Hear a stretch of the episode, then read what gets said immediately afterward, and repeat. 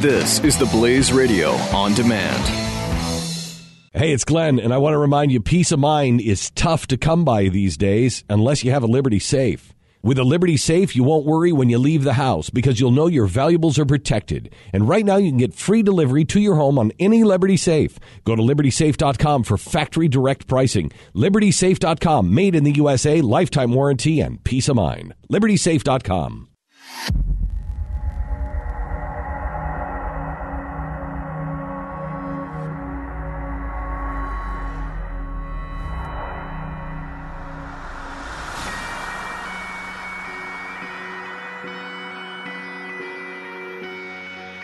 If we have time, I'm going to discuss the difference between, you can show these. I'm going to show you the difference between a fully automatic machine gun with a suppressor or a silencer and a gun that just is a single fire gun. Looks the same. Which, which gun is the scary gun?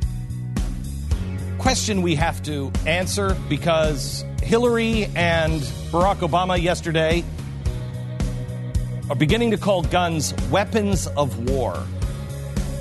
They are moving on guns, and it's not going to come the traditional way. It's going to come through executive order because yesterday, Jeh Johnson, the president of the Dep- or the head of the Department of uh, Homeland Security, said it is fully and completely in the purview of DHS to uh, rule gun control, common sense gun control.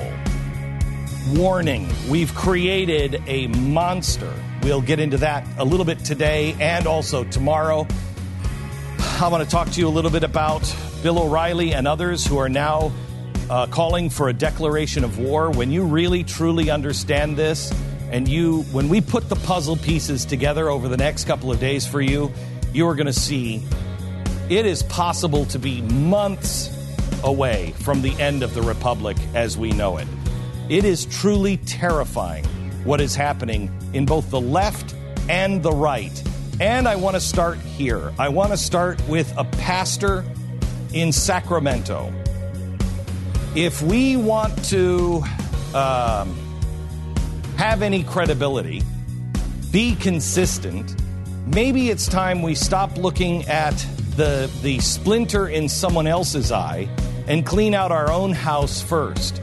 A guy who is a Christian pastor, who I know you will believe, is just as dangerous as the imam that came from Iran to uh, Orlando to speak to the mosque.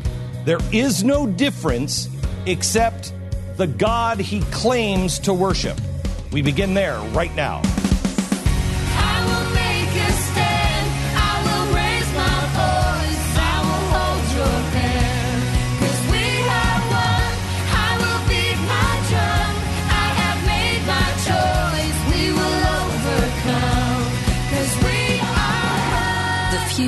Of entertainment and enlightenment. This is the Glenn Beck Program. Hello, America. I want to start with the um, the Sacramento preacher.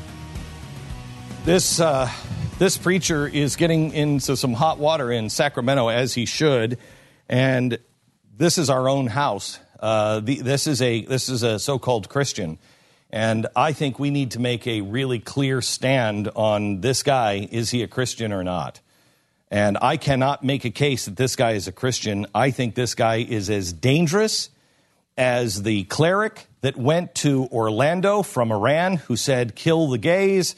You know, the right thing to do is to is to kill the gays uh, because uh, that's what Allah would. Thing. That's a compassionate thing. That's what Allah would want us to do. Of course, we wouldn't do that now here in America because it would have to be under Sharia law. That's how he got around it. Now, let me play what this pastor said the next morning after Orlando in church. Hey, are you sad that 50 pedophiles were killed today? Stop for um, a second. No. I- they, they were gay, they weren't pedophiles. I don't know if you. I don't know if you know that they were they were not pedophiles. They were gay. Next. Hey, are you sad that 50 pedophiles were killed today? Um, no, I think that's great. I, I, I think that helps society. you know, I think Orlando, Florida is a little safer tonight. Oh my gosh. But wait, kids, there's more.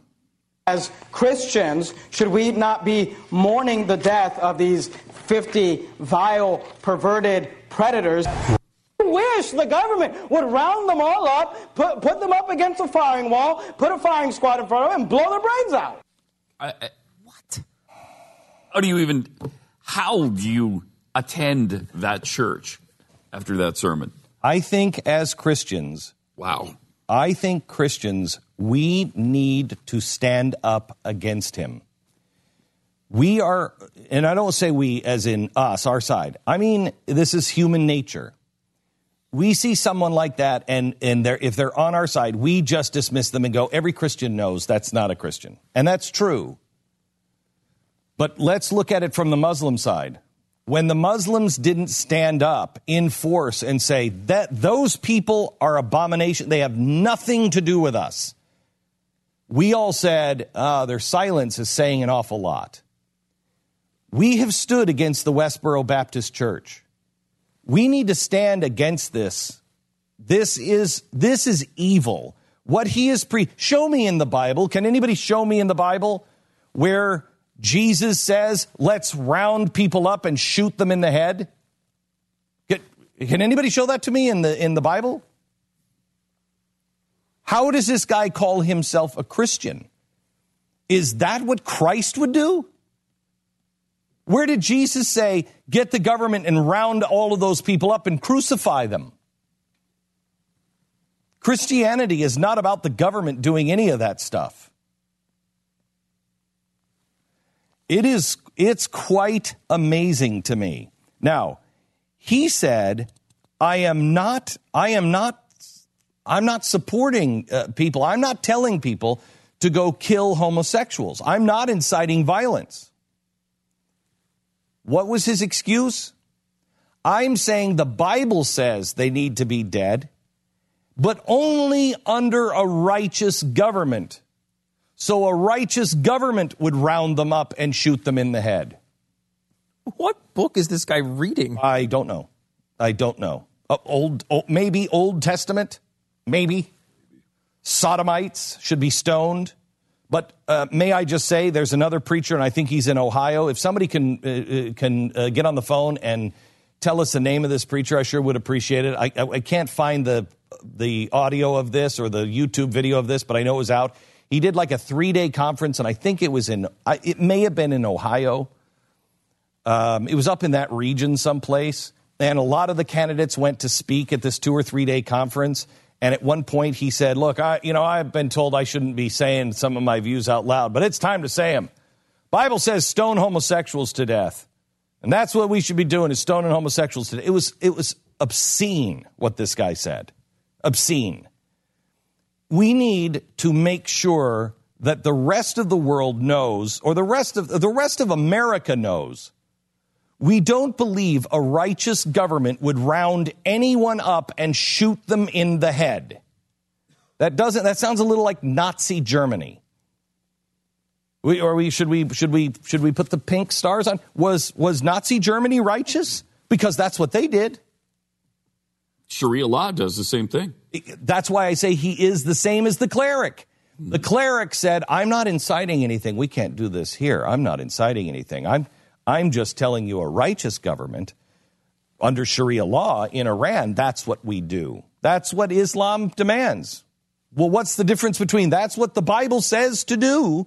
No, I'm not saying that. I mean, we have American laws, but, you know, a righteous government would do that.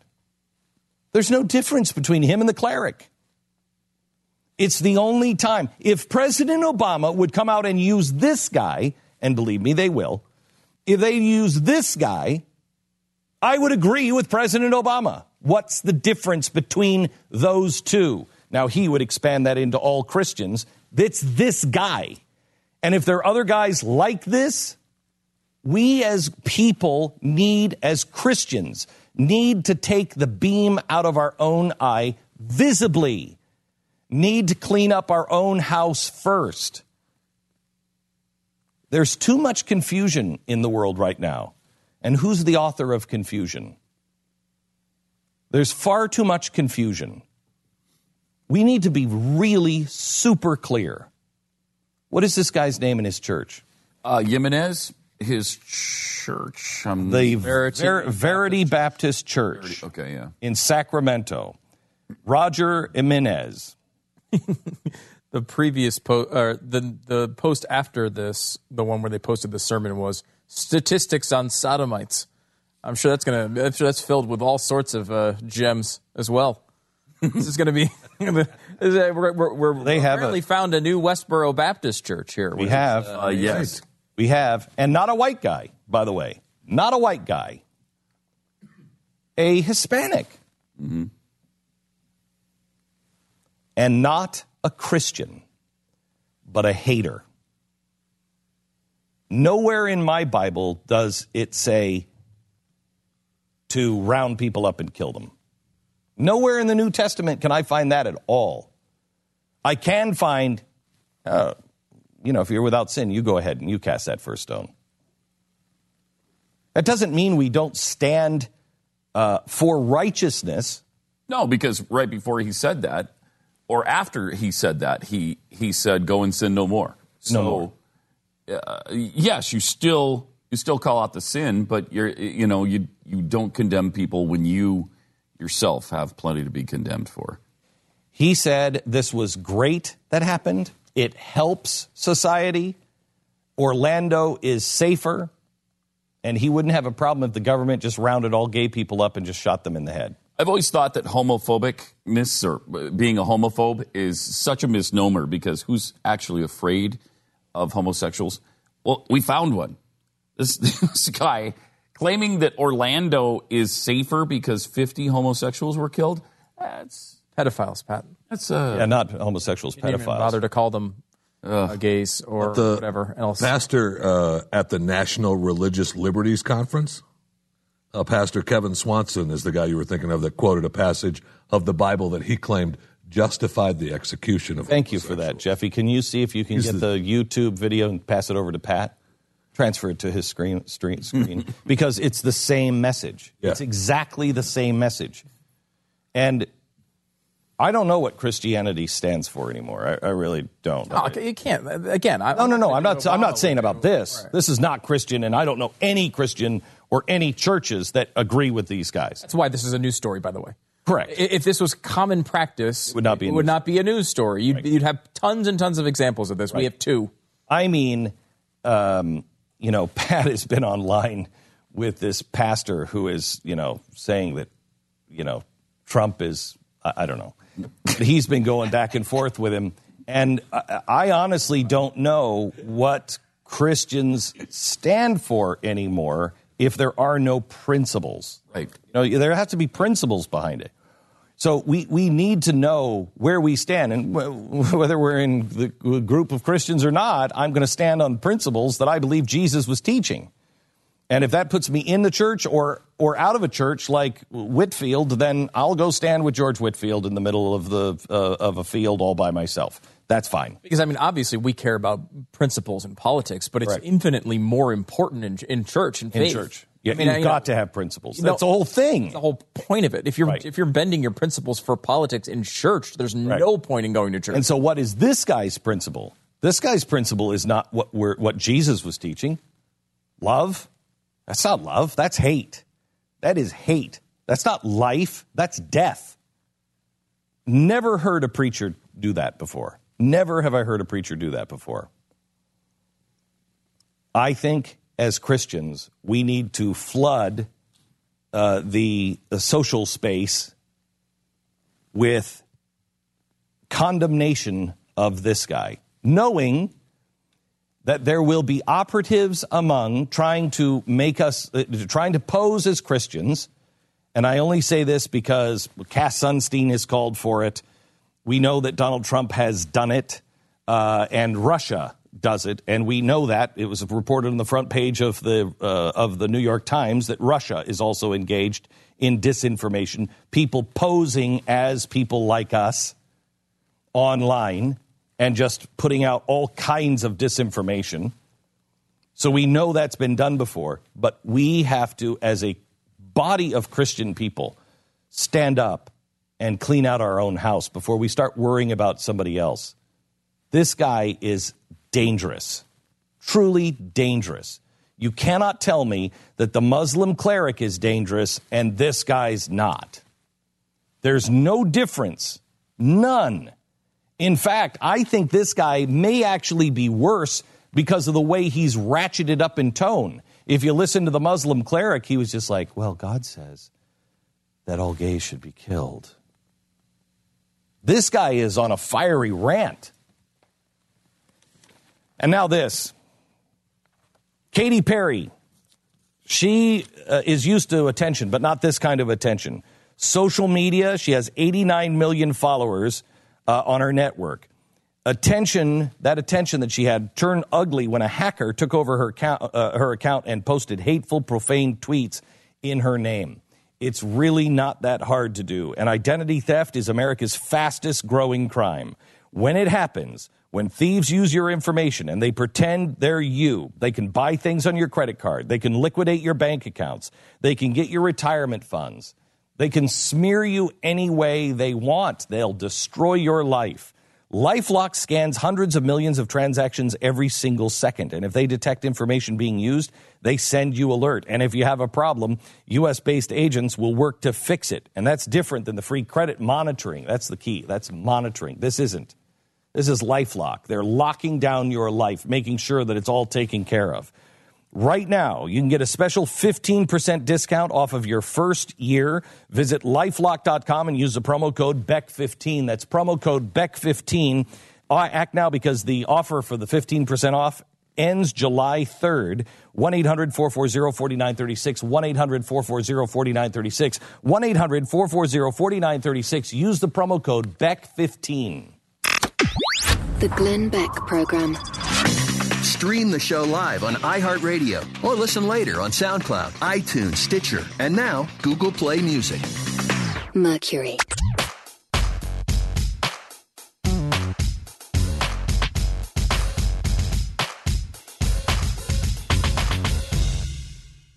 Experts at web.com want to build your business a successful website for free. Plus, we'll promote it on all the major search engines. If after 30 days you're happy, we'll continue to provide promotion, hosting, support, and maintenance, all for one low monthly fee. If not, cancel and pay nothing. Call right now and you'll also get a free .com or .net domain name for your new website powered by VeriSign, the world's leading domain name provider. Call 800-215-0465. That's 800-215-0465. Triple eight seven two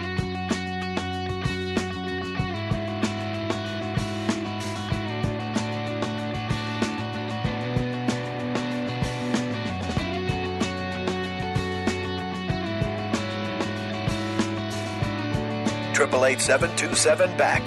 This is The Glenn Beck Program. Uh, sh- shall we play the other pastor? This is the Pastor Swanson, um, who uh, spoke uh, the day before he held a uh, big uh, conference of, of presidential candidates. And this went viral. Anybody who was supporting some of these presidential candidates, they didn't know. I've been to these things before. You don't know what's being said beforehand. You come uh, right as you're ready to speak. They have them very well timed out. And you arrive, you speak, and you leave. You have no idea. This is what was said before some of the presidential candidates arrived just last fall. We have it? Yes, Leviticus 2013 calls for the death penalty for homosexuals. Yes, Romans chapter 1 verse 32, the apostle Paul does say 132. that homosexuals are worthy of death. His words, not mine. And I am not ashamed of the gospel of Jesus Christ. Wow. And I am not ashamed of the truth of the Word of God. And I am willing to go to jail for standing on the truth of the Word of God.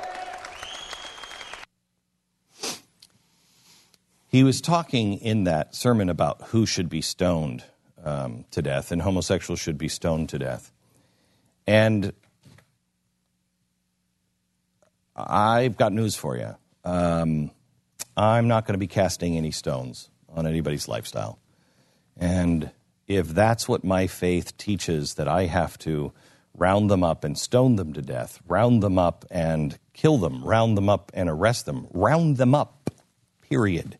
No matter what it is that we're rounding them up for, unless it is, uh, unless it is something like uh, radicalized Islam, where they are plotting and planning and actively trying to carry out death on America. No, I don't think we round them up. We don't round people up for their lifestyle. That's not America. That's Salem in the 1600s, sure. Okay, that's Salem. Oh, in the progressive era, that is FDR with the Japanese, sure. We can just round these people up. They're all guilty. look at them. They all look Japanese.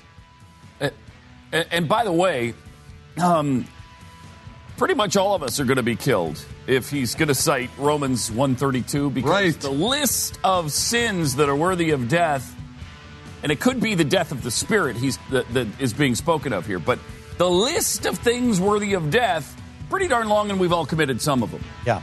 So Now, we've talked about Christians. Next, we have to talk about our side again, cleaning out our own house. There are calls for a declaration of war, but when you understand what that means, you better back away. Back program. Mercury.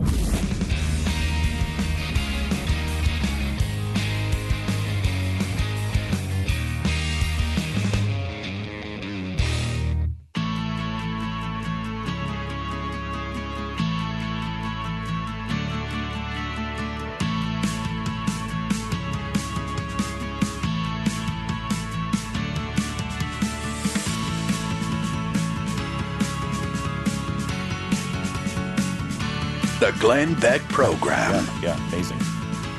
Um, I'm, I'm reading an incredible book. It's called Chernobyl 12340, the uh, true story of the world's worst nuclear disaster. It's unbelievable. It is really unbelievable. We'll, we'll talk about it in a couple of days. I know Stu will love this book. Um, but if Fascinated you're fascinated by that, yeah. uh, if you're into you know Soviet stuff, nuclear, the, guy makes a really good case just in the introduction where he's like, "Look, I want you to know, I'm not against nuclear power. I, I'm just coming at this because I'm fascinated by this subject, and I couldn't find the truth. Everything disagrees with itself." And so he said, I went and I did, I really did my homework. I went over to Chernobyl. I looked through all the records. Now that things have fallen, now that the wall has fallen, we can actually get some truth. And he- he said uh, he talked to the people who were in the control room at the time that are no longer afraid to speak about it. And it's phenomenal. Are you quoted in this book, Stu? I mean, you're pretty much an expert on. I would say. I mean, I'm a. Uh, I mean, expert is probably a tad strong when it comes to nuclear physics, but I was being nice. uh, yeah, I, You do, read, I am very. You read Nuclear Physics for Presidents? I've read, yeah, I mean, I've read. Uh, it's a. It's been a long time, but yeah. when you first uh, talked about it, and that's one of the most amazing things because it really argues, uh, which is, which is the truth from from the physicist side that it actually was maybe not the right idea to evacuate Chernobyl at all. Um, in fact, you should not have been forced. Was essentially the case they made in that book, and you read the same thing happened with Fukushima, uh, where zero people died from the nuclear fallout. Zero. Um, but up to a thousand people died in the evacuation from the nuclear fallout. Uh, you know, there it's it's such a we get so scared because of these things, and then you know uh, naturally you'd, you'd say, but it, it winds up being um, following direction and not thinking these through, thinking emotionally instead of rationally, winds up burning you more times than not. You think? Yeah. Yeah. It, it's um, he makes a really good case on uh, on nuclear uh, energy and the and the real problem. Uh, one of the real problems was um, was Russia. I mean, mean which which leads you to why would we let uh, Iran have it or or Kim Jong Un? I mean, just re- really dangerous, dangerous scenarios with nuclear energy. But he goes into the stats in the introduction just to say, look, I'm, I'm not, I don't care. I'm just, I'm just trying to give the facts. And the facts are everybody every all these books are wrong because they either came from the Soviet machine or they came from people who had an agenda to stop all nuclear power. And he said, I don't have either of those agendas. And he tells the truth about nuclear power in the first introduction in the introduction and it's unbelievable. And then he tells you the scariest damn story you've ever read in your life. I mean, it's it's truly amazing. All right, I want to go to something that Bill O'Reilly said um, a couple of nights ago on his talking points memo, and then he was on the Colbert Show on CBS. And I want you to listen to this, and I want you to understand what this means. Listen. Call, we need a all-out war on the Islamic State. What what does that mean? It means that uh, Congress should pass a declaration of war Mm-hmm. against uh, Islamic terrorist groups. All right, and then That's you- a- that's- that's them. a large- name them: Al Qaeda, um, ISIS, and there are four or five. Are we not at war with Al Qaeda right now? We are, but Doesn't we're the not authorization officially. for the use of military force kind of cover anything we want to do? Yeah, the them? president has the authority to do it, but if you make a, a declaration of war, it does a number of things. Number one, it gives your authorities inside the United States far more latitude to d- detain an Omar Mateen. Okay, far more latitude. You could attain. You, could, you could detain an American under citizen. A number of, if you're at war, Mm-hmm. on a number of different things, you can detain people. FDR did it with the Japanese. Now I think he made a mistake, Mm-hmm. but he did it. Okay. Yeah. Um, so, so the you hear the reaction of the people. They're like, "Yeah,", and you're saying that same thing could then happen again. It's not. It's not. It's it's almost like a talking amongst themselves. Like, wait a minute, did he just say? I mean, it's an odd reaction from the audience. But listen, The war declaration takes the uh, protection of your audience and you and me away from law enforcement and puts it into the military precincts. Number two, NATO Stop. would then stop. That sounds good. Uh, yeah, doesn't it? He's not selling me on this idea. No, me neither. No, No. no. Now, in the talking points memo and what we did last night on television, I went through all the things that a declaration of war would mean. Your First Amendment rights curtailed, your Second Amendment rights curtailed, your Fourth Amendment rights curtailed, your Fifth Amendment rights curtailed. Everything is curta- curtailed. And as he was just saying, you no longer, and he makes a case for this as he goes on, you no longer you no longer have to worry about having U.S. troops in the streets because it wouldn't be illegal anymore. We'd have our soldiers in our streets. I, I, you know, I would say also uh, your Third Amendment rights would be curtailed theoretically because you, you actually the, the Third Amendment, I believe, talks about how you can you can't quarter soldiers in your home during peacetime. Yes. So you actually could have uh, you know military just sleeping over. Because it's not it's not peacetime anymore. Right. It's to be a de- declaration of war. And, and I want you to understand, he's not the only guy calling for this now.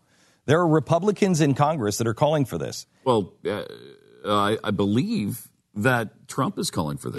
Yeah. And and but there are but there are also Republican. This is I got to tell you. We went over this last night and all through that monologue yesterday I was thinking to myself, we could lose the republic before Trump even got into power. We could lose the republic if we have a declaration of war o- over this. Remember, 3,000 people died.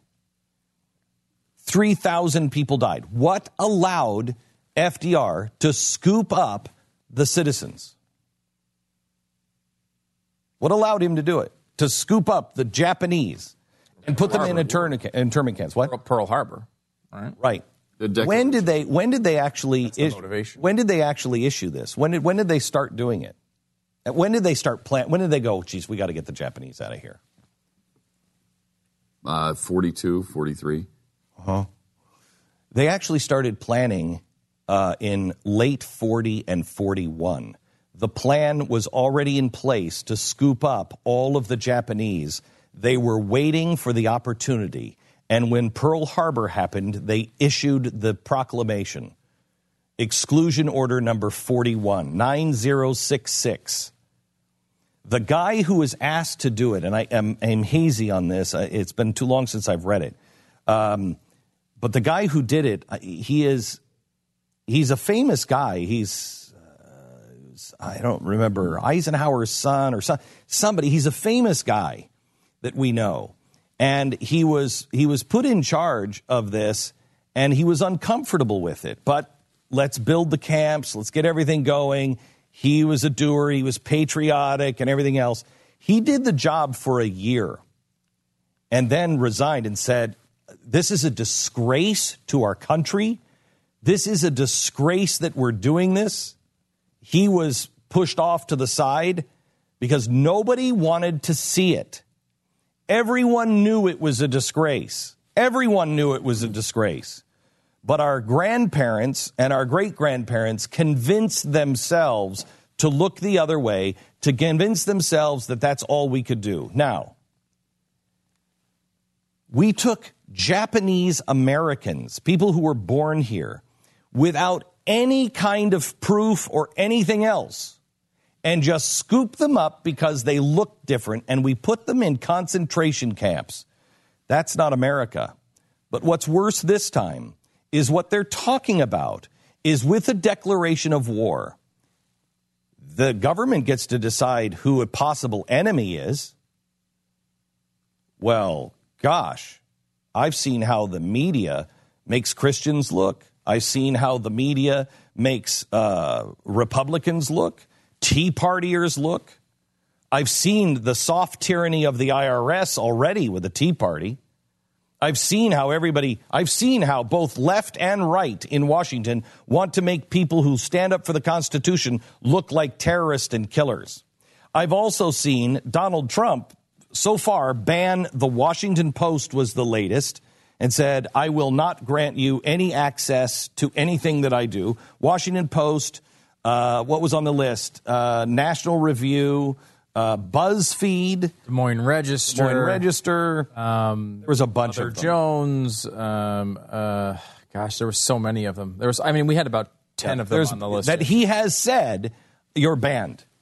He has said he wants to change the First Amendment. You give a declaration of war. Our voice is gone. It is gone. Now, I think there's a lot of Americans that would say good. But is that good for America? Is that truly good for America to silence people who disagree, especially when we're talking about losing the rights of the Constitution? Bill O'Reilly is talking about, and so are members of Congress, they are talking about curtailing the Fourth and the Fifth, um, limiting the scope of the Fourth and the Fifth Amendment. But this is so now eavesdropping and going through your stuff, and mm-hmm. re- they're Without talk- warrants. They are talking now of putting government operatives at Facebook and Twitter. Now they don't even have to do this. I think they already are doing this, but they're talking now about maybe we should be monitoring every social page and following up on absolutely everything. I guarantee you, you will be scooped up in this in the end. You start with one thing and you move on to the next. because I mean, obviously, like, this is probably the pushback from the um, uh, you know the libertarian style pushback on uh, all the Edward Snowden stuff, right? Yes. Like they're saying, well, now you're we can't do all of the things we used to do, so we need to have a declaration of war to do those things. Um, which okay, but how does this work with you know because we've heard Ron Paul forever come out and say, well, well if we're going to go to war, we need to have a declaration of war.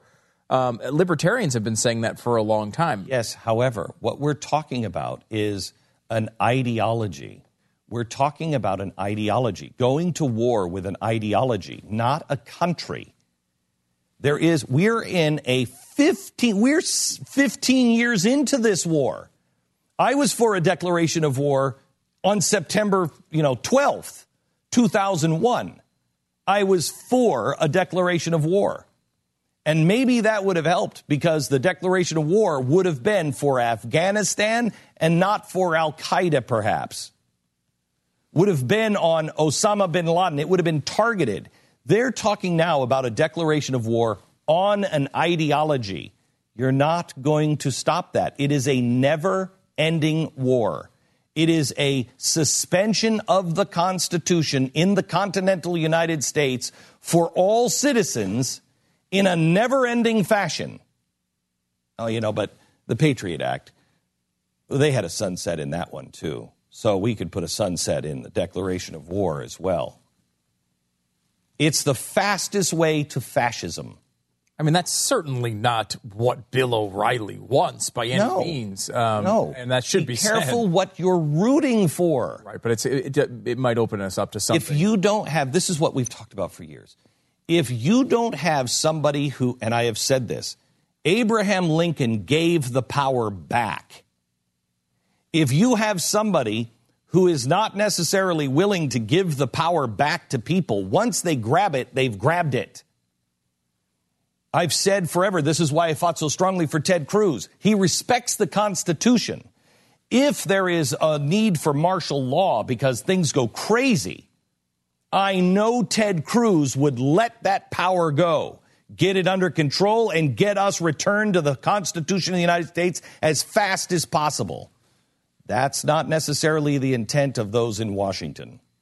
Because remember, there's a lot of crises, crises that are about to hit.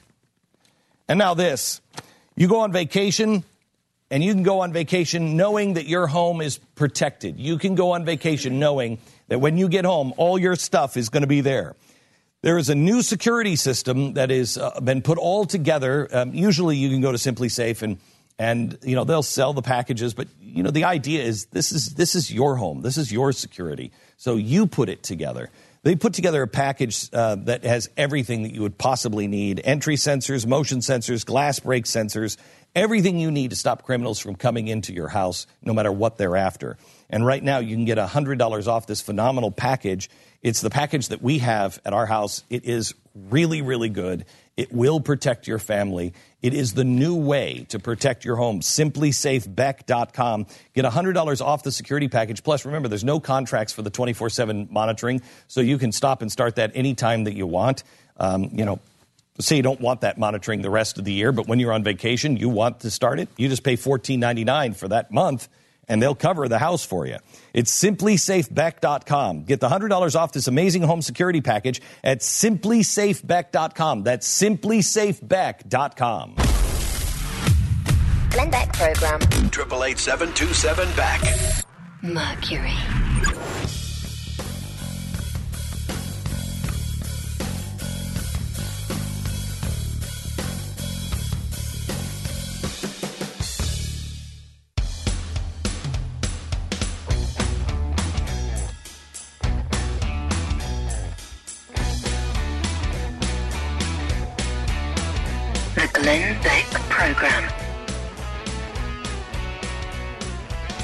We have we've got to get Bill O'Reilly on the uh, program because Bill is clearly not calling for you know martial law and the suspension of the Constitution and everything else.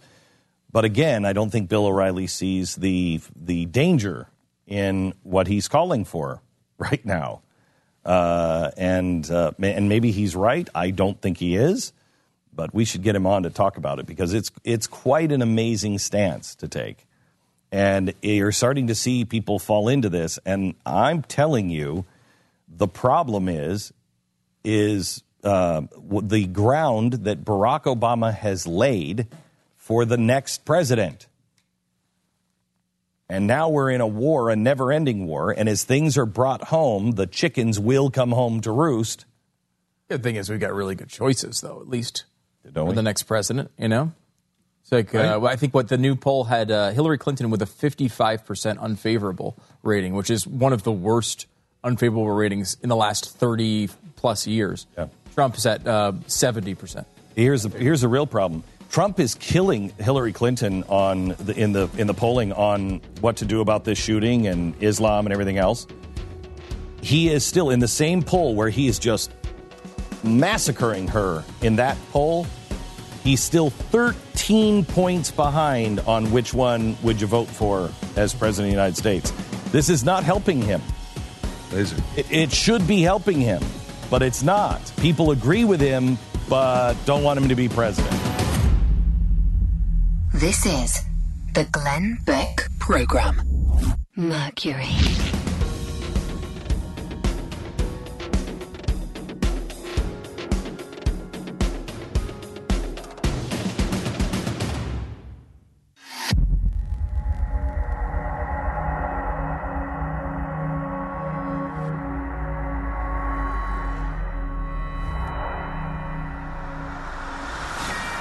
DHS came out yesterday for the very first time casually.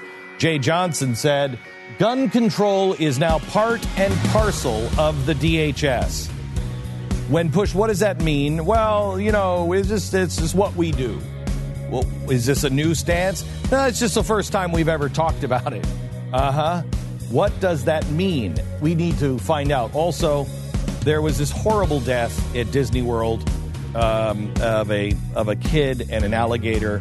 I, I our prayers are with the family, but I just want to point out here as a society, have you noticed nobody? They've killed five alligators now and cut them open, and nobody's crying out for the poor alligator like they did the poor gorilla. Right. Why is that?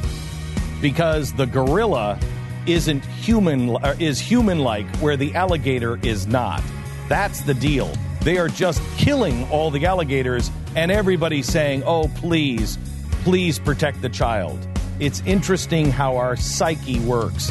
And also Rabbi Jonathan Cahn is with us. He is the author of The Harbinger, The Mystery of the Shemitah.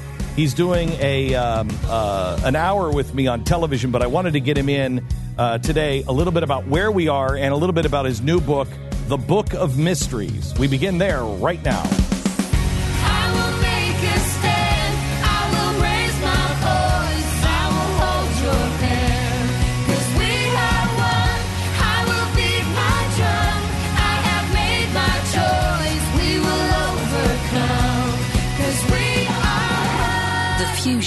Entertainment and enlightenment.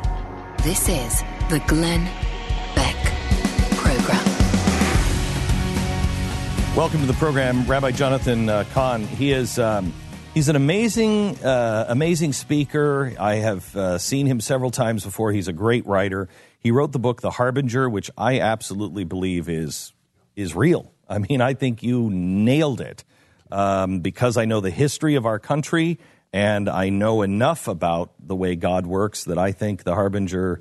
And when did that come out, Jonathan? Came out in 2012. Wrote it in 2010. 2012 is when it came out. Yeah. And when you read that and you start to put it all together, it gives you the direction of where we're Mm. supposed to go. Then you came out with the mystery of the Shemitah, Mm-hmm. Uh, and the Shemitah was is this year, right? It was or last. Year. It's kind of it's a double thing. It's a shemitah, then it goes into the jubilee. But yes, we spoke like right at in the summer when the thing when we were having a crash. Right. Remember? Yeah. Right. So now, a lot of people will say, "Well, nothing bad happened with the Shemitah. I thought this was supposed to be, you know, the the uh, the big turning point." Right. Yeah. Well, first of all, yeah, some people think the end of the world. Yeah, I always cautioned, if you heard me, and even Yes. when we were together, always cautioned. God, you can't put God in a box. He doesn't have to do anything according. But these, this is what happened. However, the predominant pattern of the Shemitah absolutely took place. I'll just give you a little, a little thing here. Um, one is 2015 actually was the worst year for the stock market since the last Shemitah in seven years, 2008. First time it was in the red. Global trade collapsed. That's why oil collapsed. First time since 2007, uh, 2008, the other Shemitah. Uh, world stock markets were actually wiped. China was wiped out almost half, if you remember. Um, the, it had some of the worst collapses in history. Actually, 20% of the greatest stock market day crashes in history happened in this, this Shemitah, 2015. And El, on Elul, that month, that summer month, that's the key of the Shemitah. Um, so it's actually, we're still not recovered from that. That's so actually the predominant pattern happened as it has. Now we're in the second part, which is called the Jubilee you know so we will see what's going to happen you know nothing has to i always tell people nothing has to but one of the things is that this pattern has been the last eight Shemitahs has been a collapse every single time and it has happened just a, a note in the bible that god's in charge of our finances he's in charge of everything that that's basically the thing I think that um, I think that we're headed for. Um, well, let's just start here. Um, we're now calling for a declaration of war. Some people on the Mhm. right are calling for a declaration of war, which um, means you. And the reason why they're calling for it is so that we can suspend or limit the scope of First, Second, Fourth, and Fifth Amendment rights. Um, that's really significant. And when you look at the choices that we have in front of us, I don't think either one of those people necessarily want to give all those rights back to the people. You go into a a war against terror like the war on hunger or the war on poverty or the war on drugs, it never ends. And the scope can continue to grow and grow and grow and grow. That's right. Yeah, it's we are at a dangerous time. I mean, when I we were here last when I spoke to you last time, the warning, the harbinger is a warning of where things can go. It's a call to where we need to go. But the the pattern where we are right now, the pattern of ancient Israel when when the warnings came of a nation in danger moving away from God, that has not stopped, Glenn. I wish I could tell you that what's in here has not has not come true or is not coming true. I wish I could tell you that the warning was taken, but it's not. We're at a more dangerous point than we've ever been in our history. I mean, from this, we have only progressed away from God. And this is the pattern. The pattern the pattern with Israel is when they got the warnings from God, they didn't come back. They continued away from him. We, since 9 11, we have not grown closer. We had all this God bless America, God bless America but we have grown much farther now. We're at a much more dangerous point. The harbingers have not stopped, and now we have a choice, which is, I mean, we'll talk about it, but we are, I believe, even the choice we have is a sign of judgment of where we're going. What about the people who say, um, because I, I hear this all the time from good friends, uh, pastors, mm. Glenn, you don't see it. God has anointed and he has pulled Donald Trump out he's going to use him. Well, God uses all of us. Yes. But he also uses, he expects all of us to use our, our noggin. Mm-hmm. Uh, and I mean, as my, I hate to be crass in, on this, but this is one of the deepest things I've ever heard, and it came from my 11 year old son. I asked him, Would you go back in time to kill Hitler if you could? Mm. And he said, No. And I said, Why? And he said, Dad, look at all of the heroes that we would lose. They had the opportunity to stand. Mm. Look at all of the things that people did because of that darkness Mm. as well. Yes. And uh, what an interesting way to look at it. So God is using all of us, and He will use even the darkest things for her, His purposes. But you don't have to go there. He doesn't. He doesn't. He, he, you know, He'll pick righteous if He can find the righteous. Yes. And there are righteous. Yeah, you don't you don't choose the darkness. God can use all things, but you don't choose it. And that's a great point. One of the things is that as things get darker, that doesn't mean we stop. We get brighter. The lights have to get brighter. That's the point of the with the darkness. And the other thing is that though God can use anyone, you know, I believe we had a choice, you know, and I know you were very uh, passionate about Ted Cruz, and I was also praying for Ted Cruz, and I laid hands on him, prayed. We have had a real choice between biblical values. We, it wasn't that we didn't have it; we had it. And right now, unfortunately, many not only not only secular people but believers chose something that was against what was very biblical. Now we have a choice between two people. This is not to get political, but who neither one is upholding any strong value from the Lord right now. And though God will use all, God's never finished. God will use all things. This is what we have now. And I've, you know, we were just talking before. I've haven't shared this, but people don't realize I wrote the Harbinger in, in 2010. Came out in 2012. But in the Harbinger, actually, Donald Trump is in the Harbinger. I was led to put something in there. Um, I don't want to go into all the detail. I You know where it can is. Find, people can find it, but we'll talk.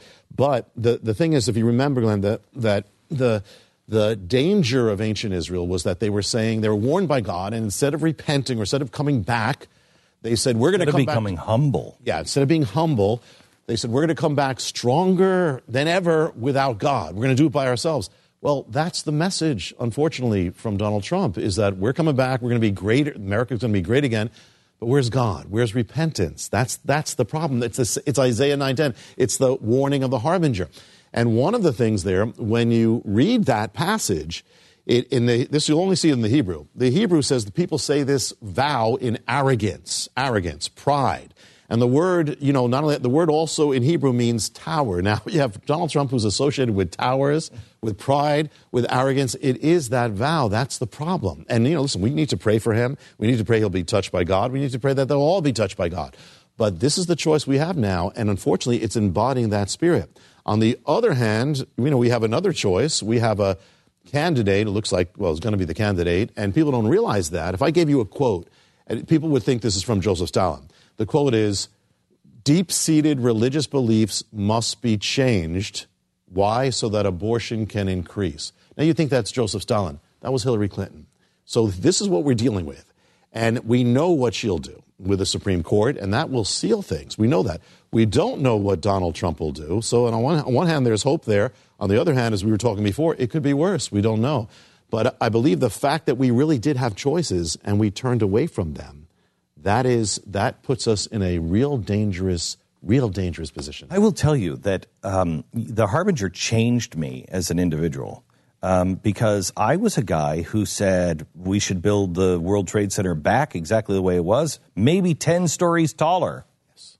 And I used to, say, Donald Trump was the guy who should do it. Yeah, put Donald Trump in charge, and I don't care if those top ten stories just say Trump on them. Yeah. I know he'll get it done, and I know he'll build it bigger than That's before. right. Yeah. That's right. And so, and then when I read the Harbinger, and I saw the patterns, Hmm. and I know history well enough to know what George Washington did, and Yes. that we are a covenant nation, the only one besides Israel, original Israel.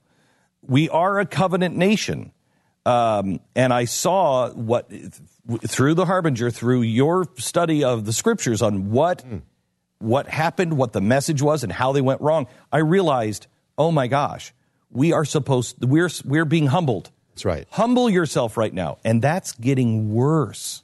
That's right. It's worse than it was in 2001. That's right. Much worse. That's right. That's right. Well, well, the pattern, Glenn, is that when Israel didn't turn when the warning came, they got worse. They got worse before, and that's exactly what happened. If you remember, you know, on the day after 9/11, you had you had Tom Daschle in the in the Congress actually vowing the ancient vow of judgment, saying we're coming back stronger. Isaiah 9:10, exactly what Israel did, not knowing what he was doing, but he said this is what we're going to do, and it was almost it was prophetic. This is what we've done, and now we're watching. It's like a we've crossed a tipping point where now the momentum is increasing. It's almost every day. It's an acceleration of where we're heading. This is what happened to Israel, and the spirit of arrogance is what led them instead of repentance. What led them to destruction. That's what's scary.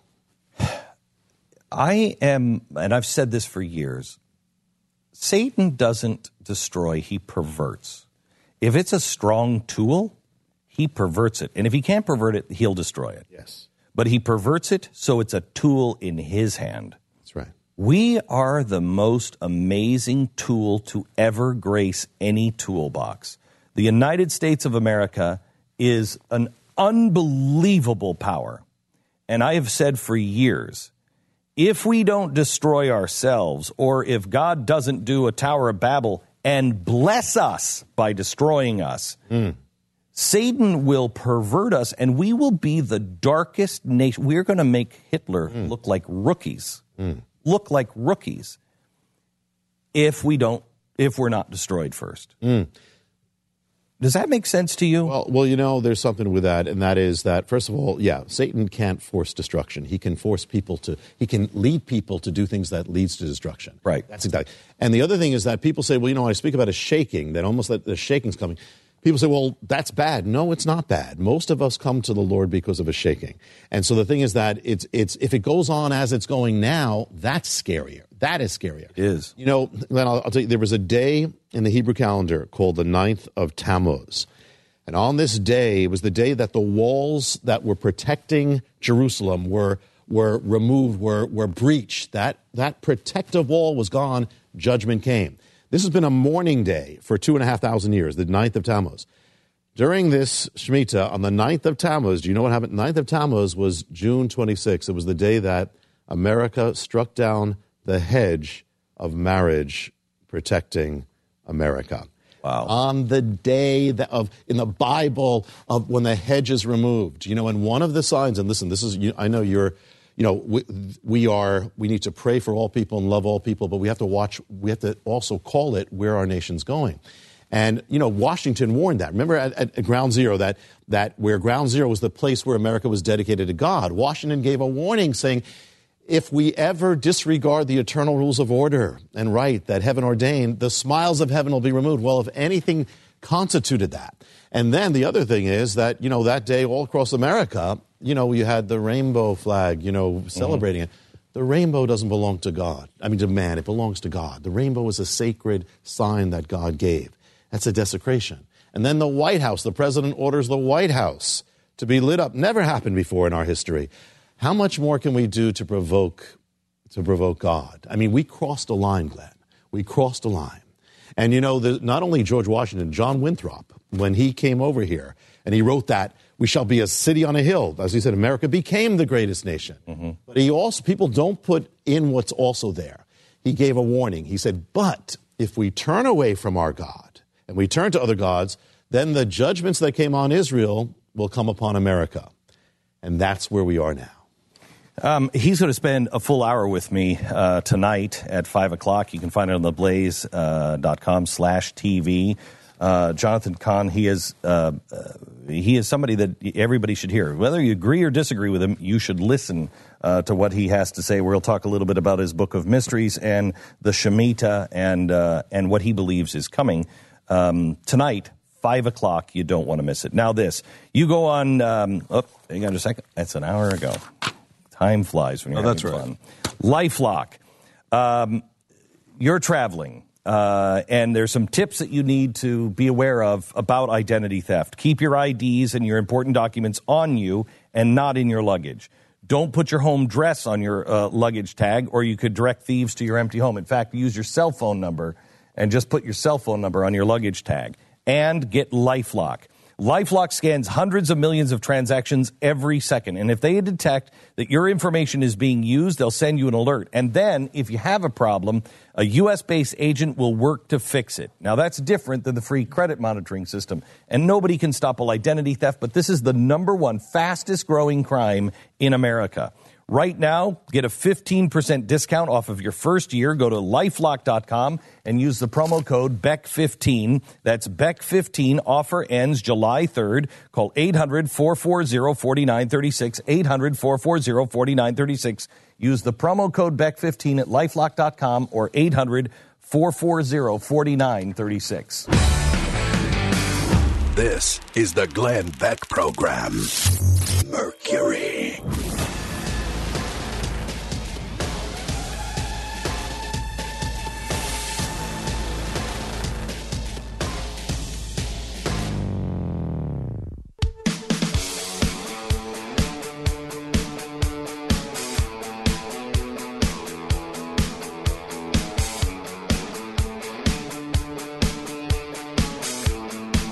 This is the Glenn Beck Program. President Obama yesterday. Just here he is. The main contribution of some of my friends on the other side of the aisle have made in the fight against ISIL Uh-huh. is to criticize this administration and me for not using the phrase radical Islam. That's the key, they tell us. It is we can't beat ISIL unless we call them radical beat. Islamists. What exactly would using this label uh. accomplish? Uh. what exactly would it change? Would it make ISIL less committed to trying to kill Americans? That's what they're saying, yeah. Mm-hmm. Would it bring in more allies? Is there a military strategy That's it. that is served by this? Of course. No, it's like fairy The dust. answer is none of the above. None of the above. That's what the answer is. Calling a threat by a different name does not make it go away. Stop just a second. Calling, saying that we're at war with all Germans was wrong. Saying that we were at war with all Nazis was right. We were at war with the Nazis. In fact, if you look at the, um, uh, I think it was civilian order or something or rather, I don't remember, but it was the poster that was put up when we walked into Germany. It said in English and in German, we're not at war with the German people. We are at war with the Nazis. And if you were part of the Nazi party, if you are part of it, or you are hiding any of the Nazis, we consider you an enemy as well.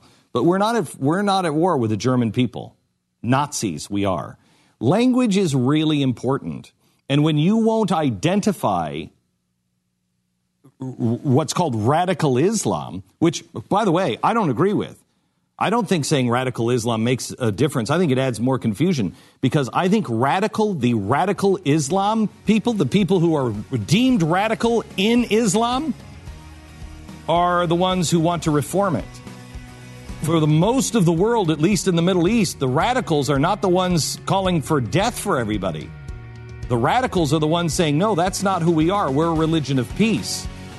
So while I don't agree with the deal that we have to call radical Islam radical Islam, I will tell you this if we don't name our enemy, we can never defeat him. That's why it makes a difference. The Glenn Beck Program. Mercury.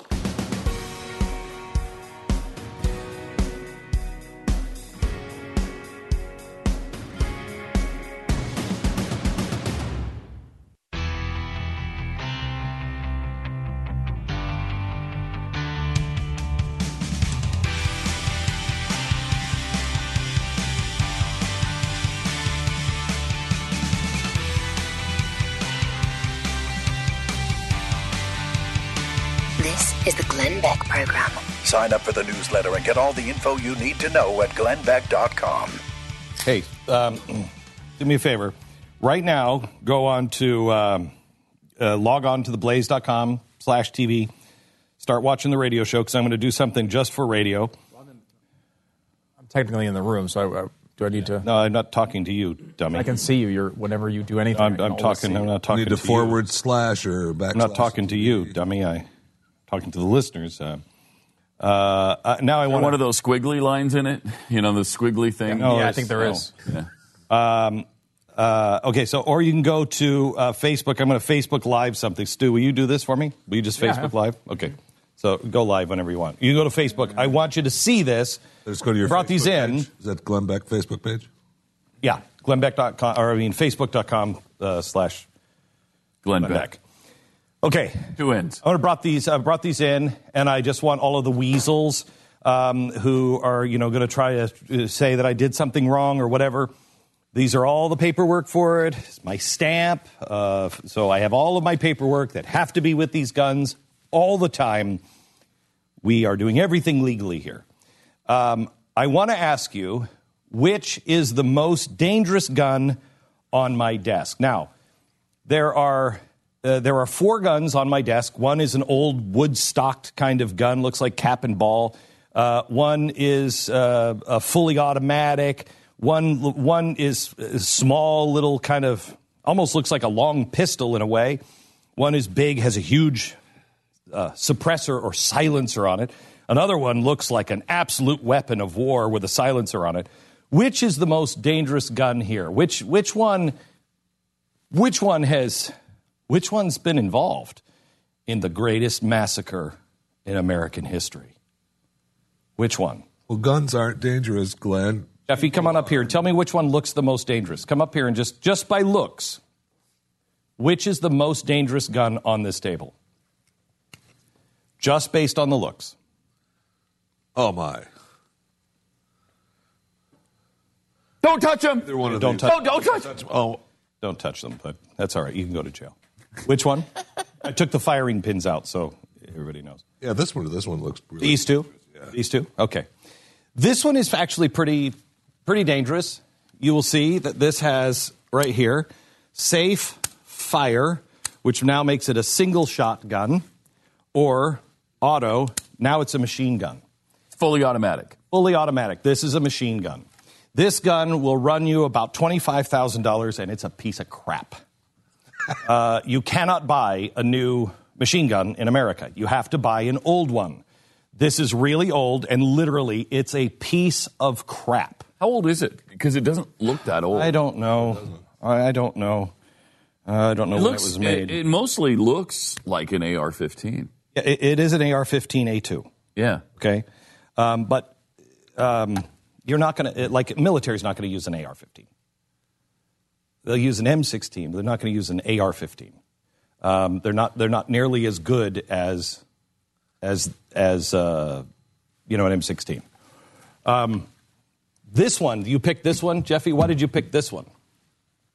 I don't know. It just looks. It looks scary. Scary. It's a good shot. Okay, yeah. so if I take this away, does it look Eh. less uh, scary? Yeah. If I take this away and I put it on this one, makes it makes this one makes it look a little more scary. If I take this off and I put this here, now does this one look a little scarier? Yeah, yeah. If I take this and I move and I move uh, this, I can't from this side. I angle. help you, but I can't touch it. Yeah, I know.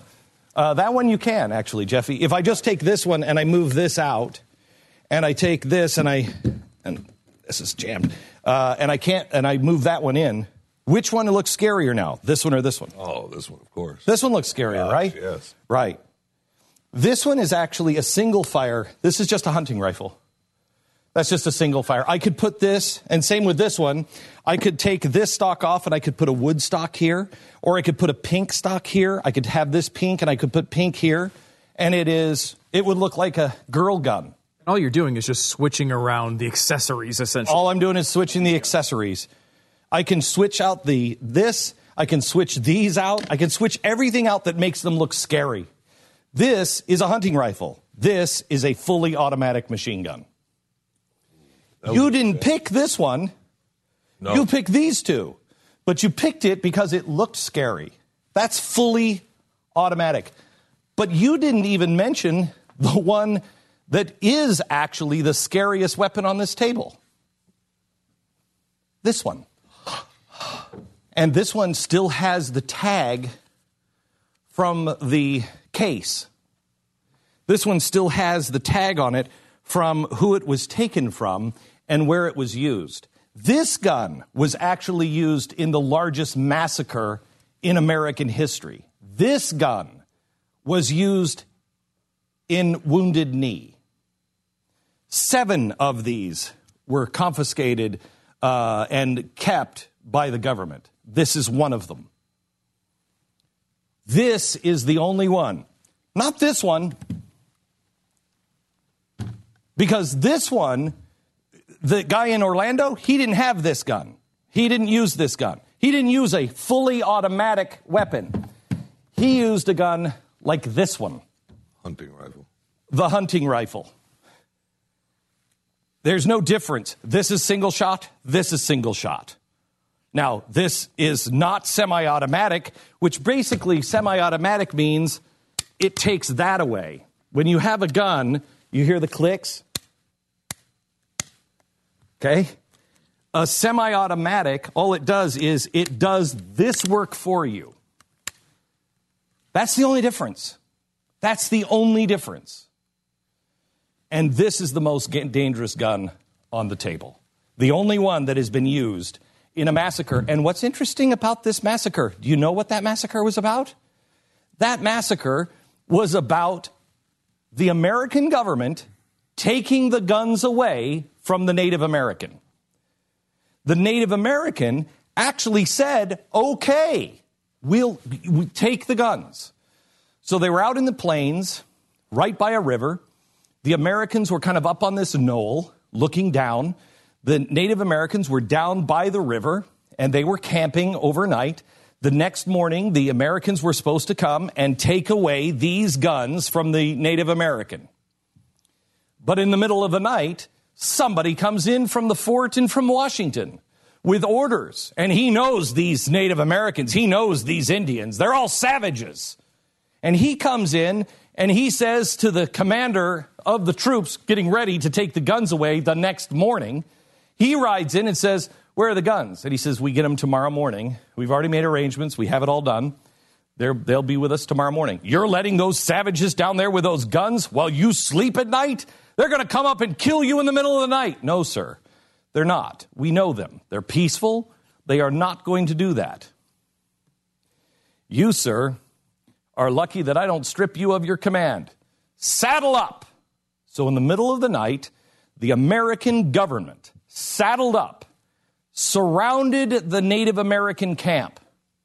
They were uh, uh, awakened in the middle of the night. They were fuzzy. They didn't know what was going on. Not everybody spoke the language. One kid was deaf. He was holding on to his gun. He didn't know what was going on. The officers were yelling at them in the middle of the night to turn in your guns, turn in your guns. They didn't know what was going on. This wasn't the deal. Somebody, they, the story goes that it was the deaf guy because he didn't know why they were trying to take his gun. We don't know if that's true. We don't we know that somebody fired their weapon. Somebody panicked and we shot them with this gun. Like fish in a barrel. It doesn't have to be an automatic weapon to do great damage. In fact, our history seems to show that when the government gets involved and when the government tries to take away rights from people, that's when real damage is done. There's your lesson on guns today and which one is dangerous. They're now saying, they're now calling guns weapons of war. Well, yes, they are weapons of war. Do you notice everybody's starting to use that term now? They're weapons of war. And the other catchphrase now is only designed to kill. Well, right. I love that one. Yes. Yeah. Yeah. Yeah. They Like of forks, are. only designed to eat. Right, but what do you do with the fork? Right. I mean, what food do you eat? It- you it could could- stab people with forks. You too. could. You could jam it right in their eye.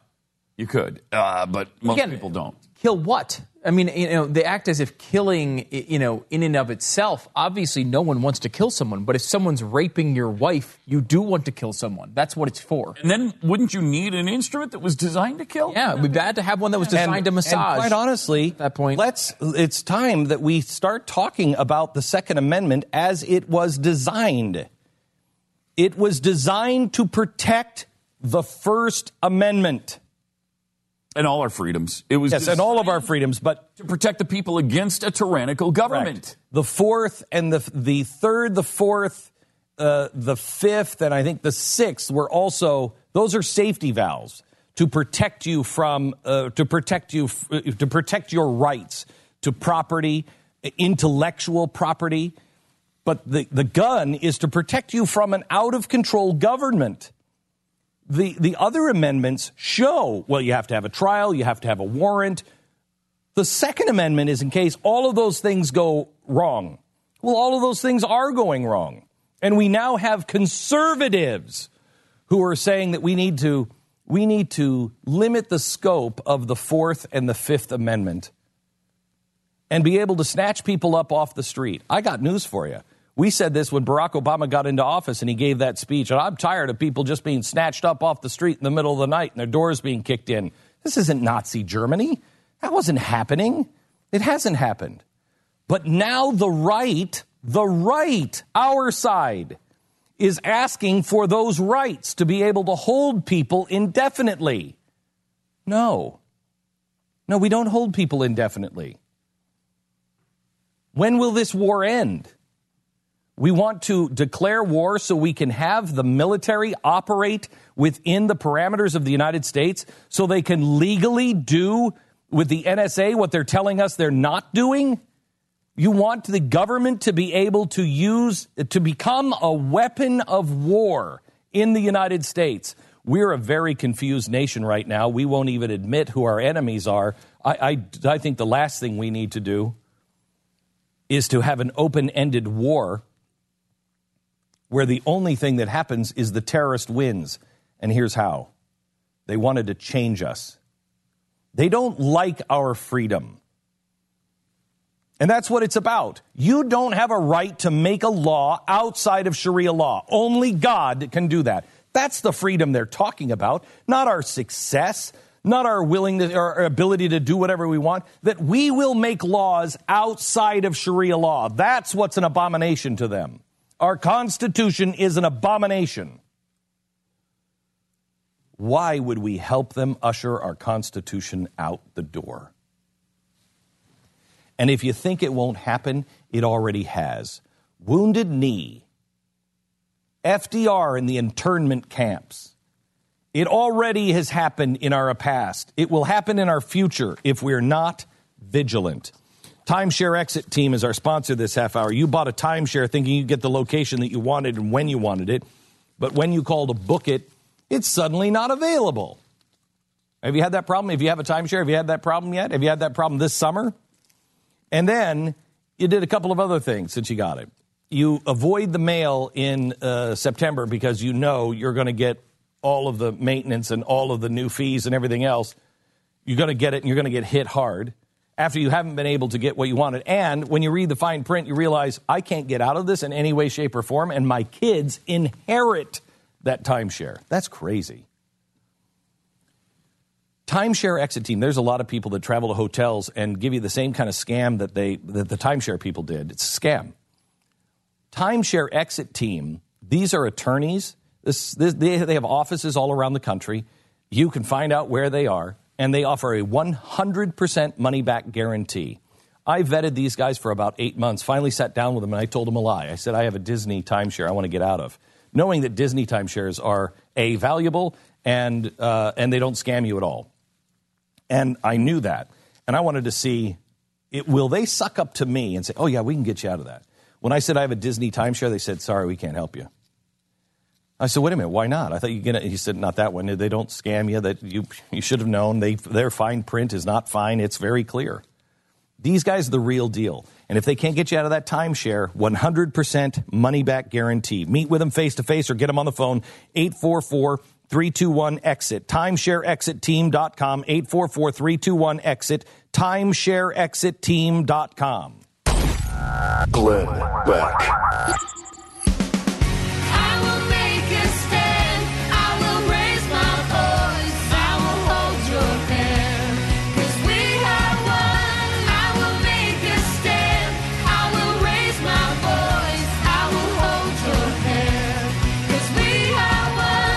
Listening to the Glenn Beck Program.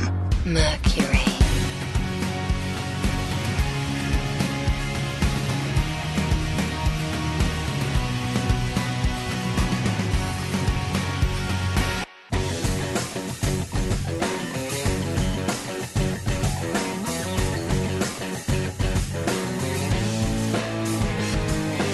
This is The Glenn Beck Program.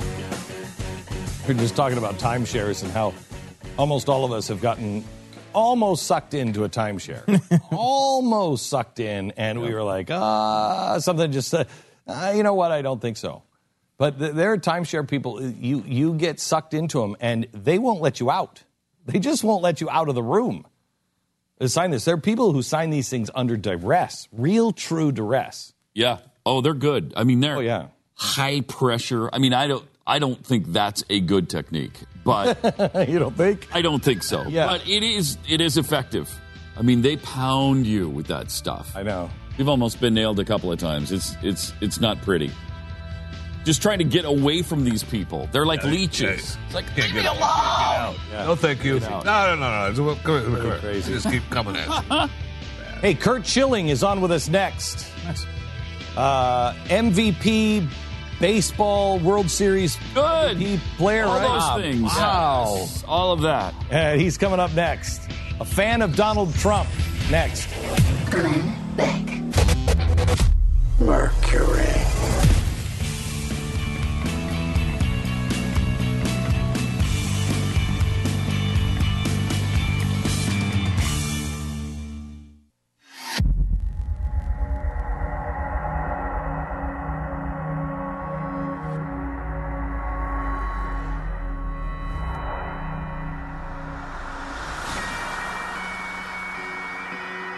There's a guy who's a um, is very famous, very outspoken, won't sit down and be quiet, has a lot to say about the Second Amendment, has a lot to say about uh, political correctness and the media, and is a huge uh, friend or, or, or supporter of Donald Trump. And he's also a fan of The Blaze. We wanted to reintroduce you to one of the more maligned men in the media, World Series MVP pitcher Curt Schilling. Right now.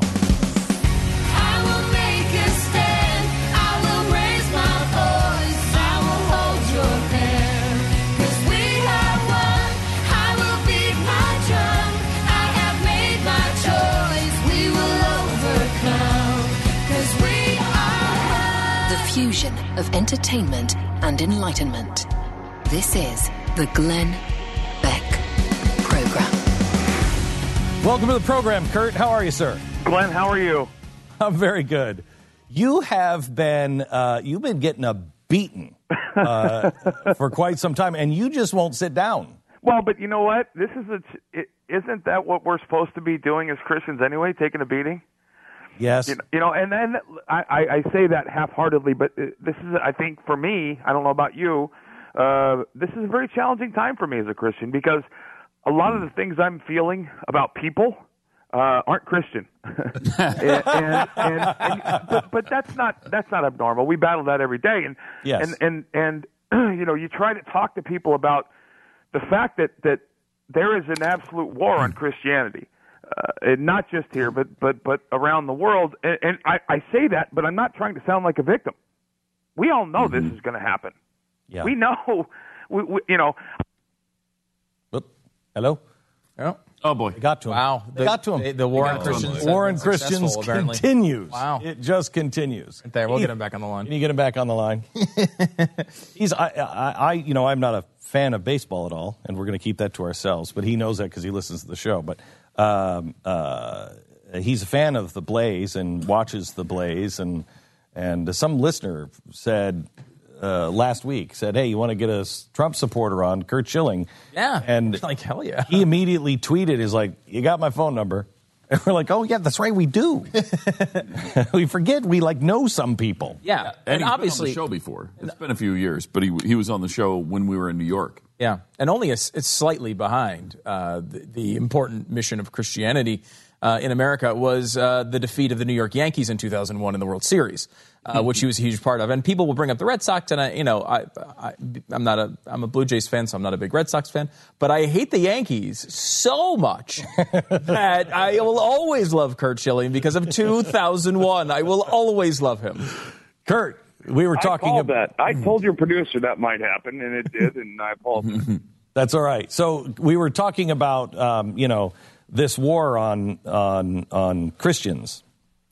and and it, yeah, it, but but again, I was saying earlier, we kind of I expected this, and you can see this building. I mean, this has been going, uh, you know. But again, it doesn't make us victims. I, I just think it makes us Christians, and you know, your faith is being tested, and I say you in the in the sense of of everybody. Mine is, and and it's just something you got to be a you battle every day, and now it's become much more public. So let's talk about. I want to talk about several things. I want to talk about Donald Trump. I want to talk about the media, and I want to talk about gun control because you've been on a t- Twitter uh, tirade here about uh, gun control. Let's start there. Well, li- listen, I I'm not a gun nut. I I, I never have been. I grew. I was born in Alaska, so I learned how to shoot a gun before I wore a diaper. Um, because getting killed by a bear on the way to school is actually a possibility in Alaska. right. Um, but my dad was in the army, so I, I learned gun control at a very young age. I grew up in Arizona, another very uh, uh, conservative state uh, as far as the Second Amendment. My my issue and my my tirade on the Second Amendment is more for me a tirade on the Constitution than it is on the Second Amendment. Um, people want to pass laws that a either a already exist or b would have no impact effect in any possible way on the things that are happening. And and I keep mm-hmm. trying to go back to the fact. Listen, I want my federal government to protect my country, protect my family, and take care of the people that can't take care of themselves. Other than that, get out of the way. Let the people take care of. We can take care of ourselves. Just get. I don't want more federal. I especially don't want more of an administration that is lying and deceitful and phony and fraudulent as this one in my day to day life anymore. Get out. Let us do what we can do because we can take care of ourselves. Well, the job of the government, according to the Constitution, is to protect the rights enshrined in the Constitution. That's their number one job, is to protect those rights. And they have become the usurper of those rights. Well, it, not only that, Glenn, but, but when at some point in my life, our elected officials have turned this into a we work for them relationship, Mm-hmm. then that to me is terrifying because it, you know, they, they talk, they talk down to us. They make us, you know, if I have to listen to one more comment or quote from, from Hillary Clinton or, or a liberal about, you know, they think we're really that stupid. They, the things that they say, I almost keep waiting for the Saturday Night Live ticker on the bottom for for some of the comments that I hear. They think we're that stupid. This was it. It, it, it it's not. It's almost their mo now. Less than a, a couple hours after this Orlando atrocity, mm-hmm. you had an elected Democratic official on TV talking about more gun control, not talking about mm-hmm. radical Is- Islam or terrorism, which is what this was. And and people keep getting diverted, and and that to me speaks right to the heart of gun control. Again, th- this was, and I try to tell people, this was not an assault rifle. This AR doesn't stand for assault rifle. I mean, and I, it's not. People think it does. I know they do. It stands for Armalite, which is the company that produced the AR-10 and the AR-15. And people start to say, "Oh, you're getting nitpicky," but you know what? Details matter because it, Florida, there is no magazine limit in Florida for for the size of a magazine. The people of Florida have chosen that to be the law there. They want to change it, they can change it. And I know in in Connecticut, Sandy Hook, there's first of all, it's a nightmare to, to even get a firearm, but there's a magazine limit. There's a magazine limit where I live. There should be. You want to argue that? I'll argue that all day. But the fact of the matter is, people are asking for laws either a that already exist, or they're asking to put laws in place for people that don't follow them, mm-hmm. and they don't. I don't understand how they can't understand that. I, I just I have to go back here real quick. You think there should be a limit on magazines? I, no, I, that's an absolutely valid argument. I think absolutely legitimate, absolutely valid. I don't. I haven't thought one way or the other because you know I have an AR-15. It's a semi-automatic, has a 10-round clip. I target shoot with it. I like to target shoot with it, but you know, and if I can have a 30-round clip, I might do it for convenience. But I'm okay. I don't care about that. I my I don't plan to have to ever use my AR-15 to fend off an assault on my home. No, I, I don't. I don't either. But I shoot a lot, and I have to tell you, loading that damn magazine drives me out of my mind. You know I, I'd take a thousand round magazine if I could get it. And, and, and, and here's the thing: it, you, it, it, it's a for the people that I, I can only tell you this. I had a conversation. I, I, I got to know a lot of police officers, and and I talked to them, and I asked, you know, because I was always curious about you know, what happens in a traffic stop if I'm carrying. So I'll ask them questions, and and every one of them has said the same thing to me. If I'm driving behind someone and I run their plates and I see that that's a concealed carry, he said I usually let them go because you know what? They're the good guys. Mm. And, and and that's exactly what it. If, if I'm a law-abiding citizen, the only thing more laws are going to do around the Second Amendment is make it harder for me to acquire a firearm to defend my person and my family. Let me criminals switch are going to. Criminals don't care what the law says. That's obvious, right? Yeah. Let me let me switch to uh, let me switch to media.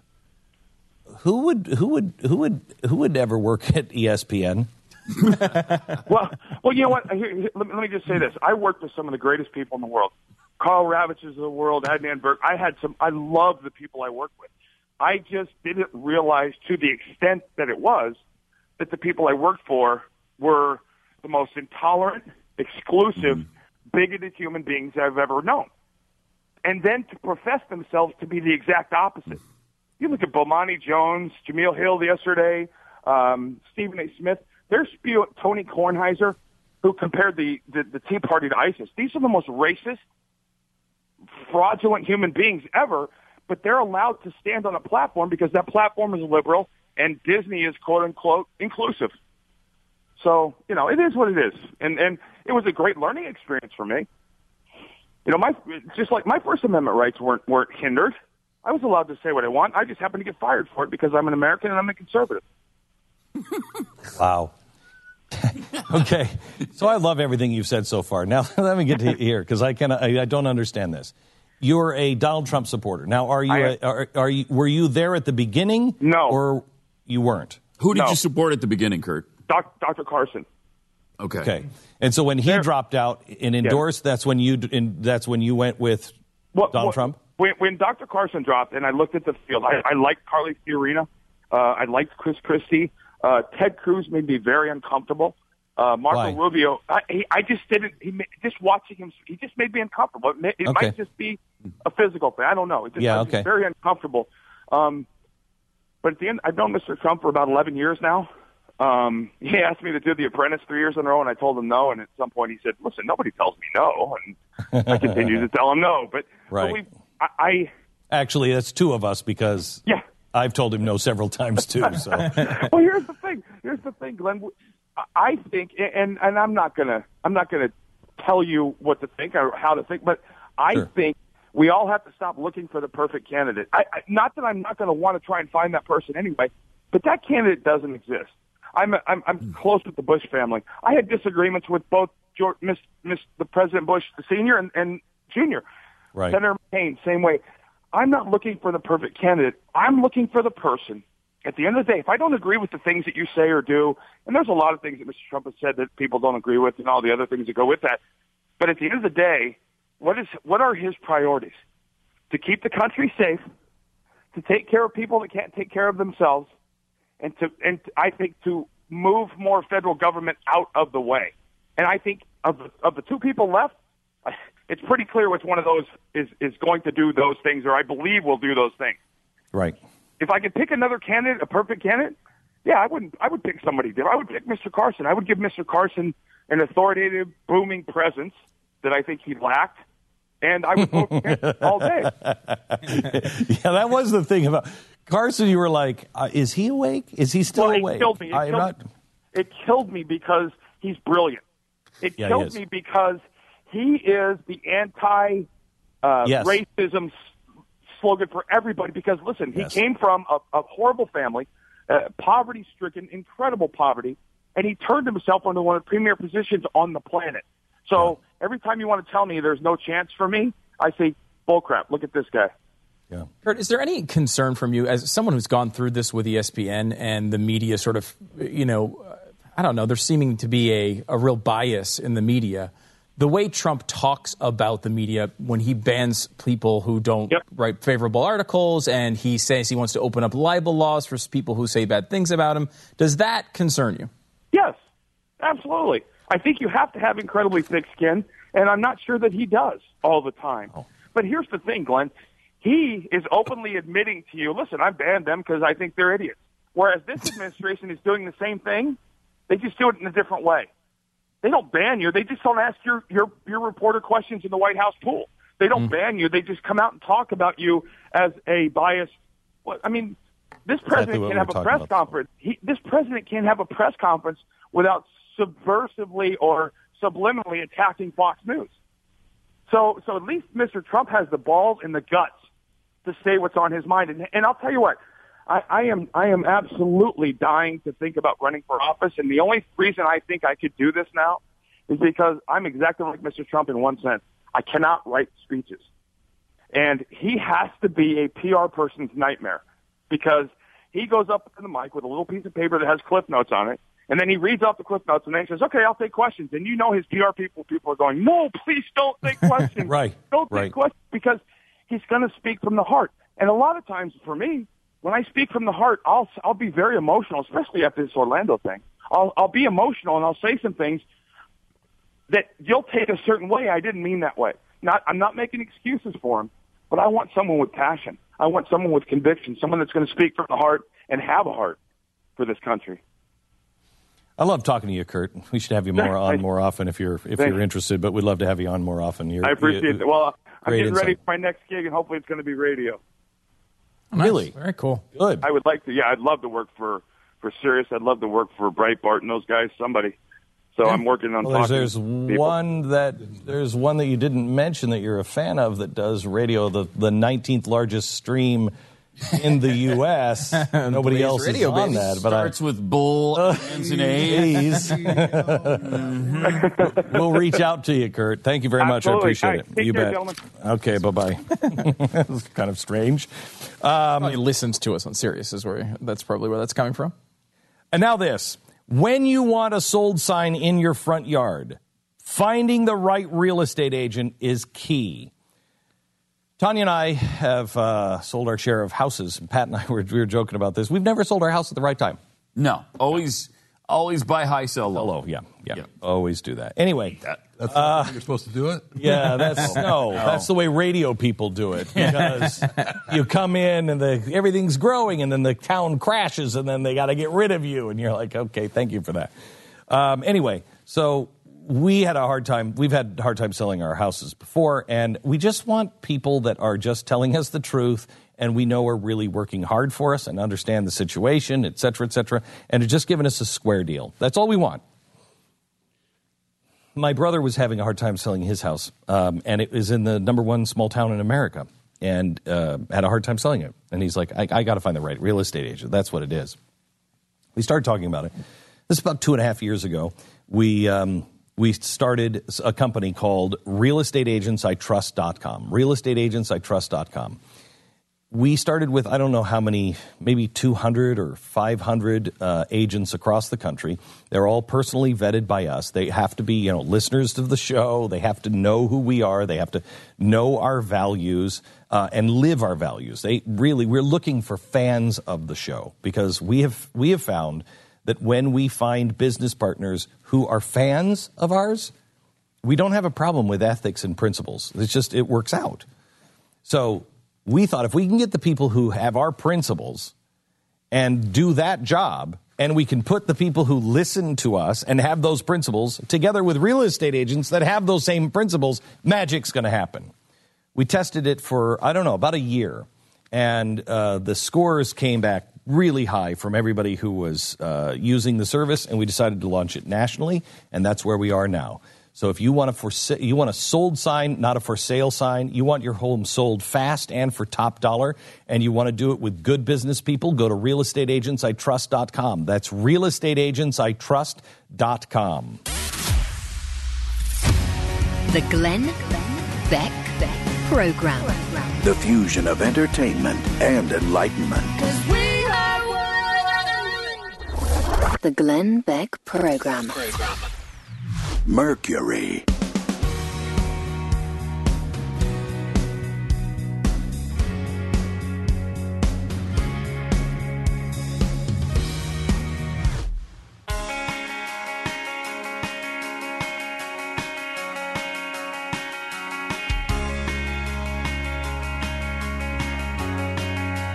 The Glenn Beck Program. 888-727-BECK. See, now the controversy has has uh, stirred up on Curt Schilling on yeah because uh, someone dared to, to, to question my sports knowledge uh, on Or at least Twitter. Yankee hatred. Yeah, I mean, Yankee hatred is probably the way How that did that happen? You're from Connecticut. I hate the Yankees. Well, I'm a Blue Jays fan, first of all, which makes no sense. But I hate the Yankees, and I honestly hate the Red Sox too. I was going to say, if you're in Connecticut, if you Um, hate the Yankees, Connecticut is split.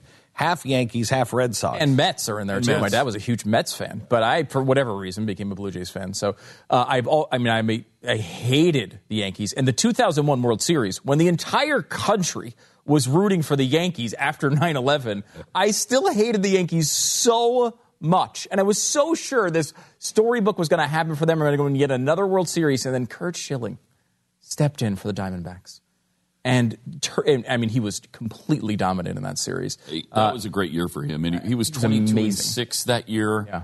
Uh, he had a he had an ERA under three. He was really good. I mean, really, yeah, really he good. was spectacular through that whole era. I mean, there's, the fact that he Well, actually, only really a fan of his because he beat the Yankees. yeah, I mean, I you know, I, I wasn't. I don't understand this. I went to Boston a few weeks ago uh, and was up in Boston, and we were just in a gift store and tried to get something for the kids, and I, I picked up a Red Sox hat.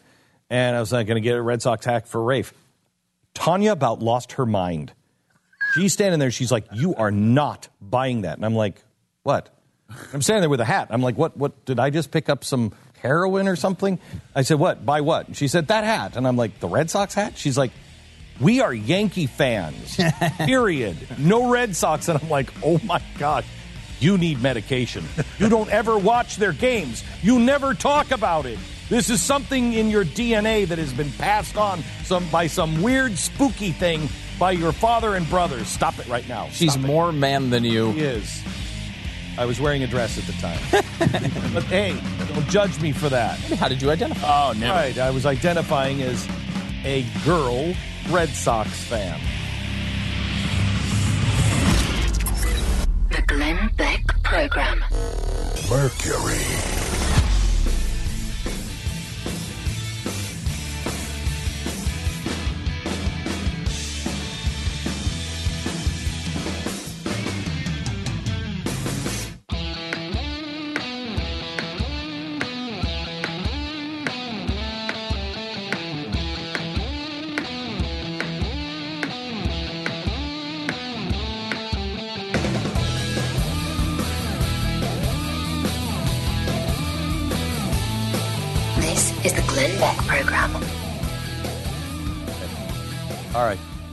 Welcome to the uh, program. Glad you're back.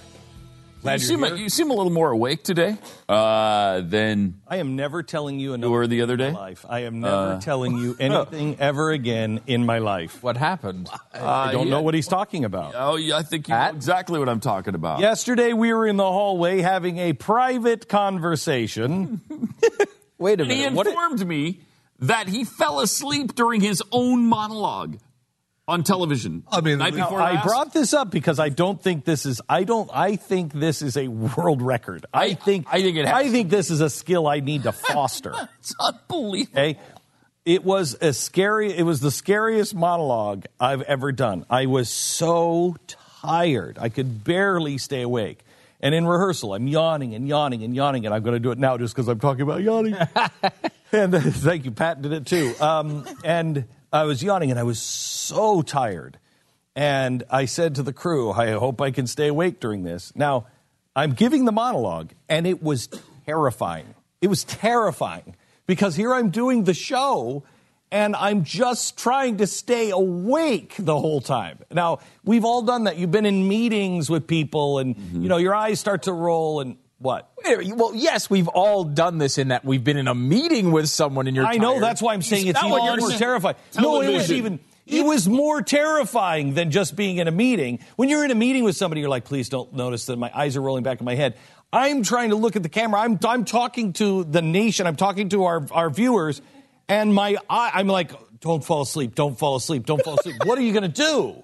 Okay, never been in that situation before. because I've even you've even been there as, as as a broadcaster when maybe there's a boring interview, someone's going on for a long time. I was delivering the monologue, and it was a good monologue. Okay, so here's what happened. I am talking, but I'm trying desperately to stay awake. okay, it was bad. Oh man, it was. I was. feel bad. much better now. I'm not I didn't have these problems when I was drinking. during his monologues. right? So, uh, so I'm in the middle of the monologue, and uh, and all of a sudden, this is what happens. I'm delivering the monologue, and all of a sudden, everything just kind of goes black. His eyes are open. By And the then I, I way. His eyes are open. He's still reading the teleprompter. Now, hang on just a second. All of a sudden, I'm out. I am out. I am asleep. And then I wake up and I'm like, oh gosh, I'm still giving the monologue. Oh my gosh, I fell asleep. That's what's going on in my head. But as I'm like, oh my gosh, did anybody notice I fell asleep? I realize that my eyes are still on the words that I'm speaking currently out of my mouth. And we finished the monologue, and I looked at everybody. and was like, "Hey, how how how was that? How was that monologue? and everybody was like, "That's good. That's fine." And Wade said, Wade, the cameraman. he was the cameraman who was looking in his camera. He was the one who was getting the eye shot.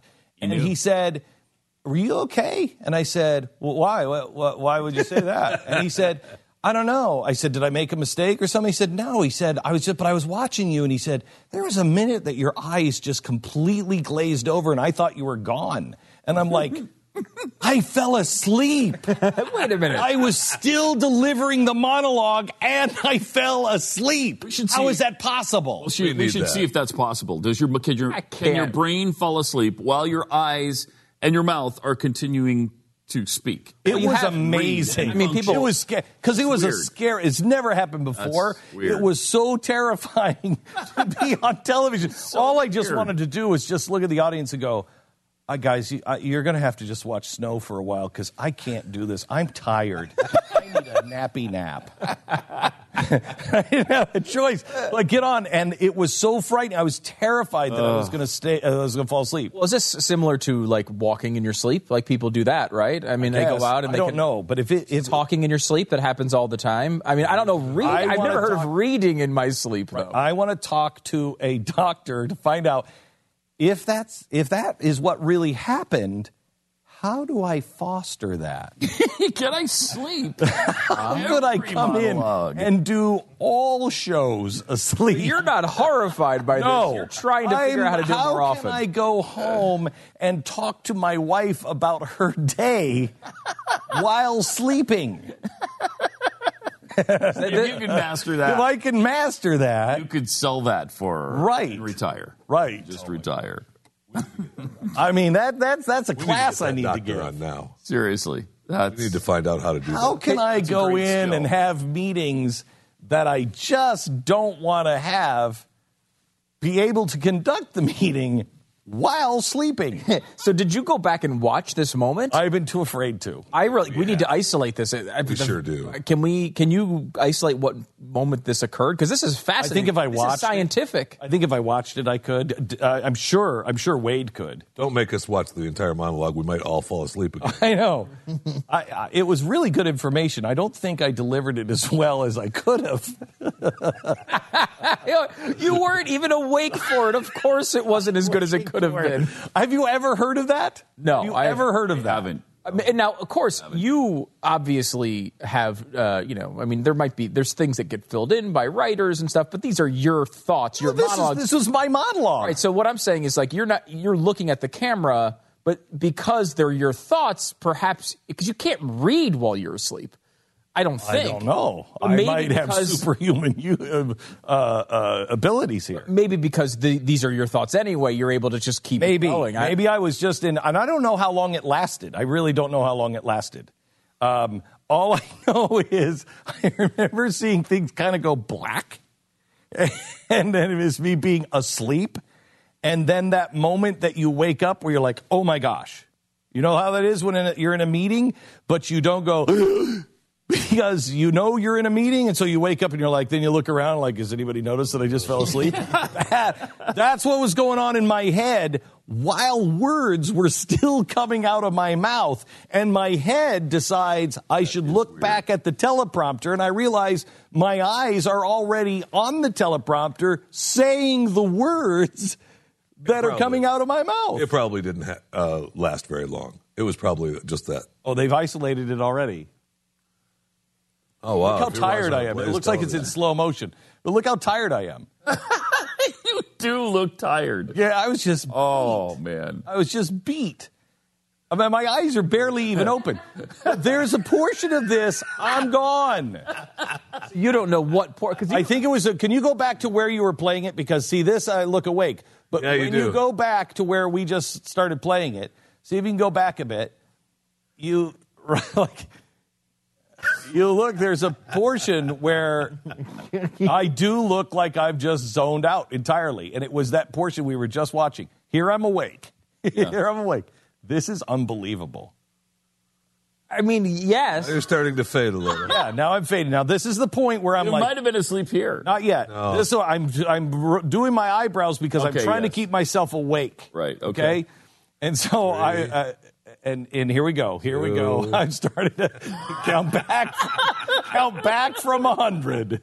Count back from a hundred. Here it comes. Eyebrows are not Here going it up as high Right either. here. Getting a little slower. I am out. Eyebrows are. I am gone. Oh, you look normal. I mean, you look tired, and uh, but- I mean, but funny, you though. you're still talking. You're there. still. I think it's there. I think I- it's right there. that- that go back. Go back. just before that, Yeah, you were go gone. back. Go back. Yeah. Ten seconds.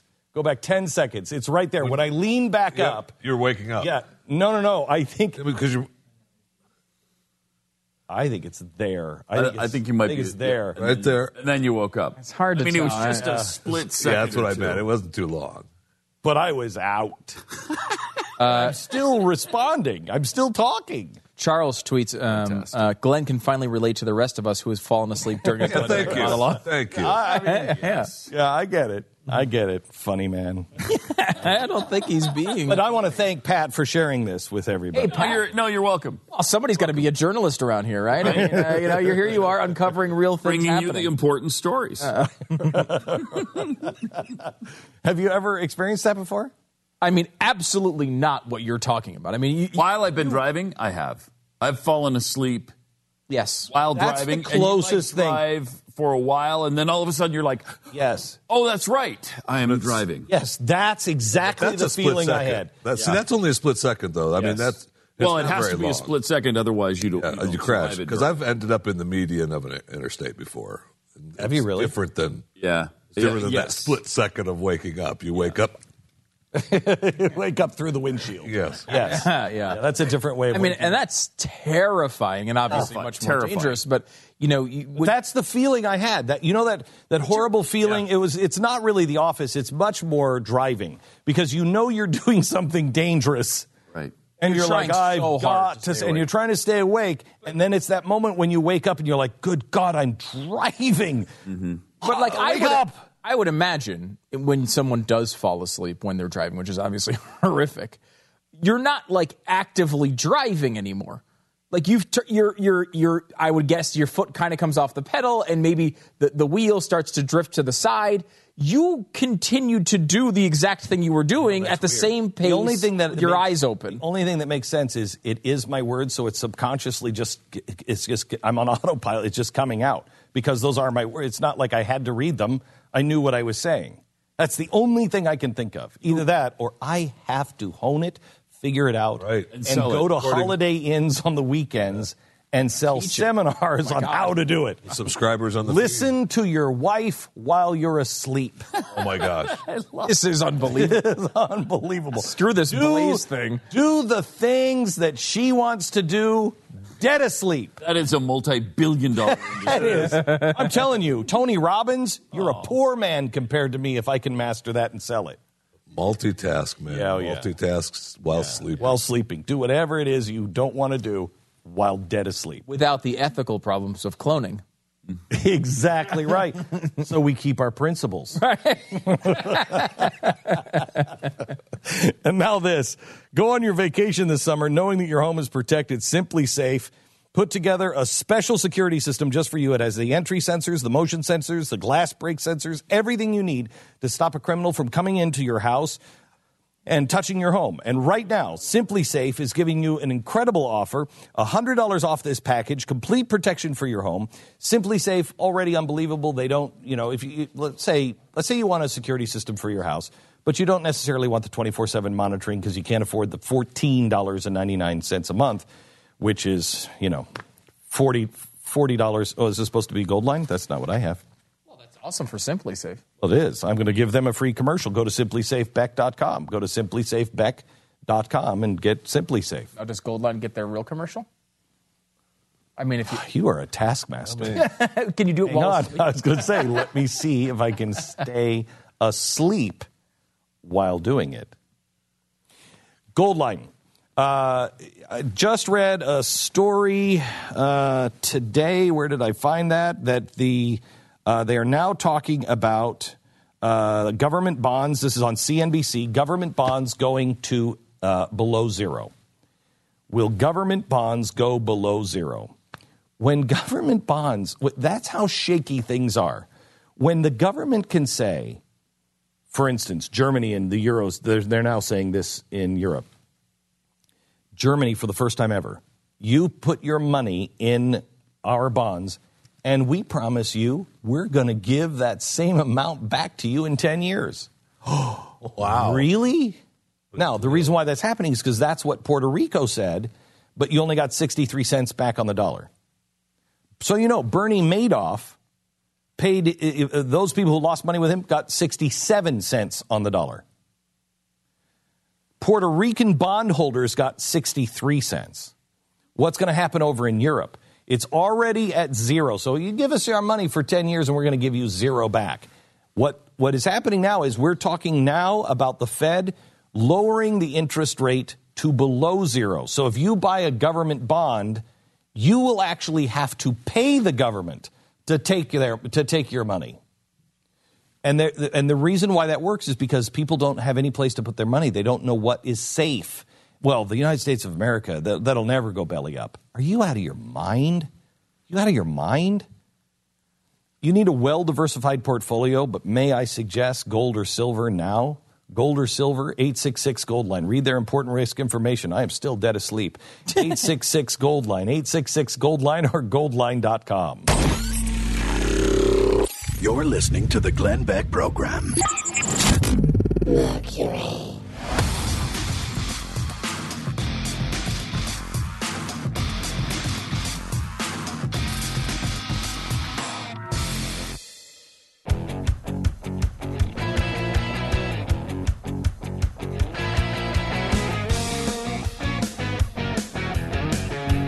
The Glenn Beck Program.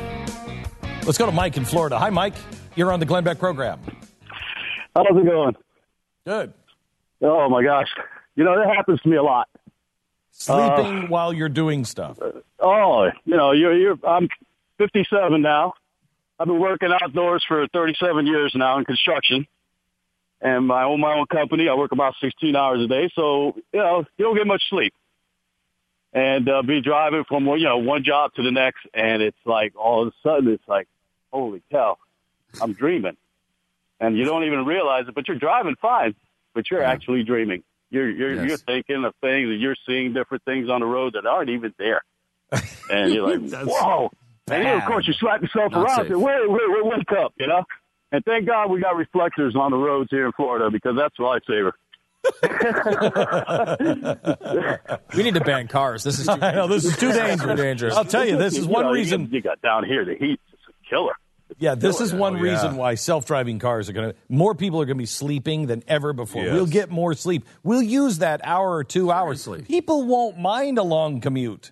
Right. You're like, "Oh, I'm 4 hours away from work. Take me 8 hours to get to and fro. I'm in." You can live in the middle of nowhere and commute into work every day. And honestly, I guarantee you this will become a big global warming controversy because people will start doing that. They'll work farther and farther away from home and they'll be like, oh, there's too many miles on the road. Can I tell you something? Why wouldn't you live exactly where you say you're 4 hours away? Okay? You put a bed in your car. You go to bed in your car. Yeah. And you set your car to take you to work and you know what i mean? Why not? I mean you could live a long way and get the sleep you need and because it's all wasted time and the car is wasted time. You're fighting sleeping as it is. Don't fight it. Buy the new apple car. The new icar. Intelligent. Sleep. Let us drive you. Uh, all right we'll see you at uh, 5 o'clock tonight we have uh, Rabbi Jonathan Cahn, the author of The Harbinger, and Shemitah on tonight at 5, full hour. This is the Glenn Beck Program. Mercury.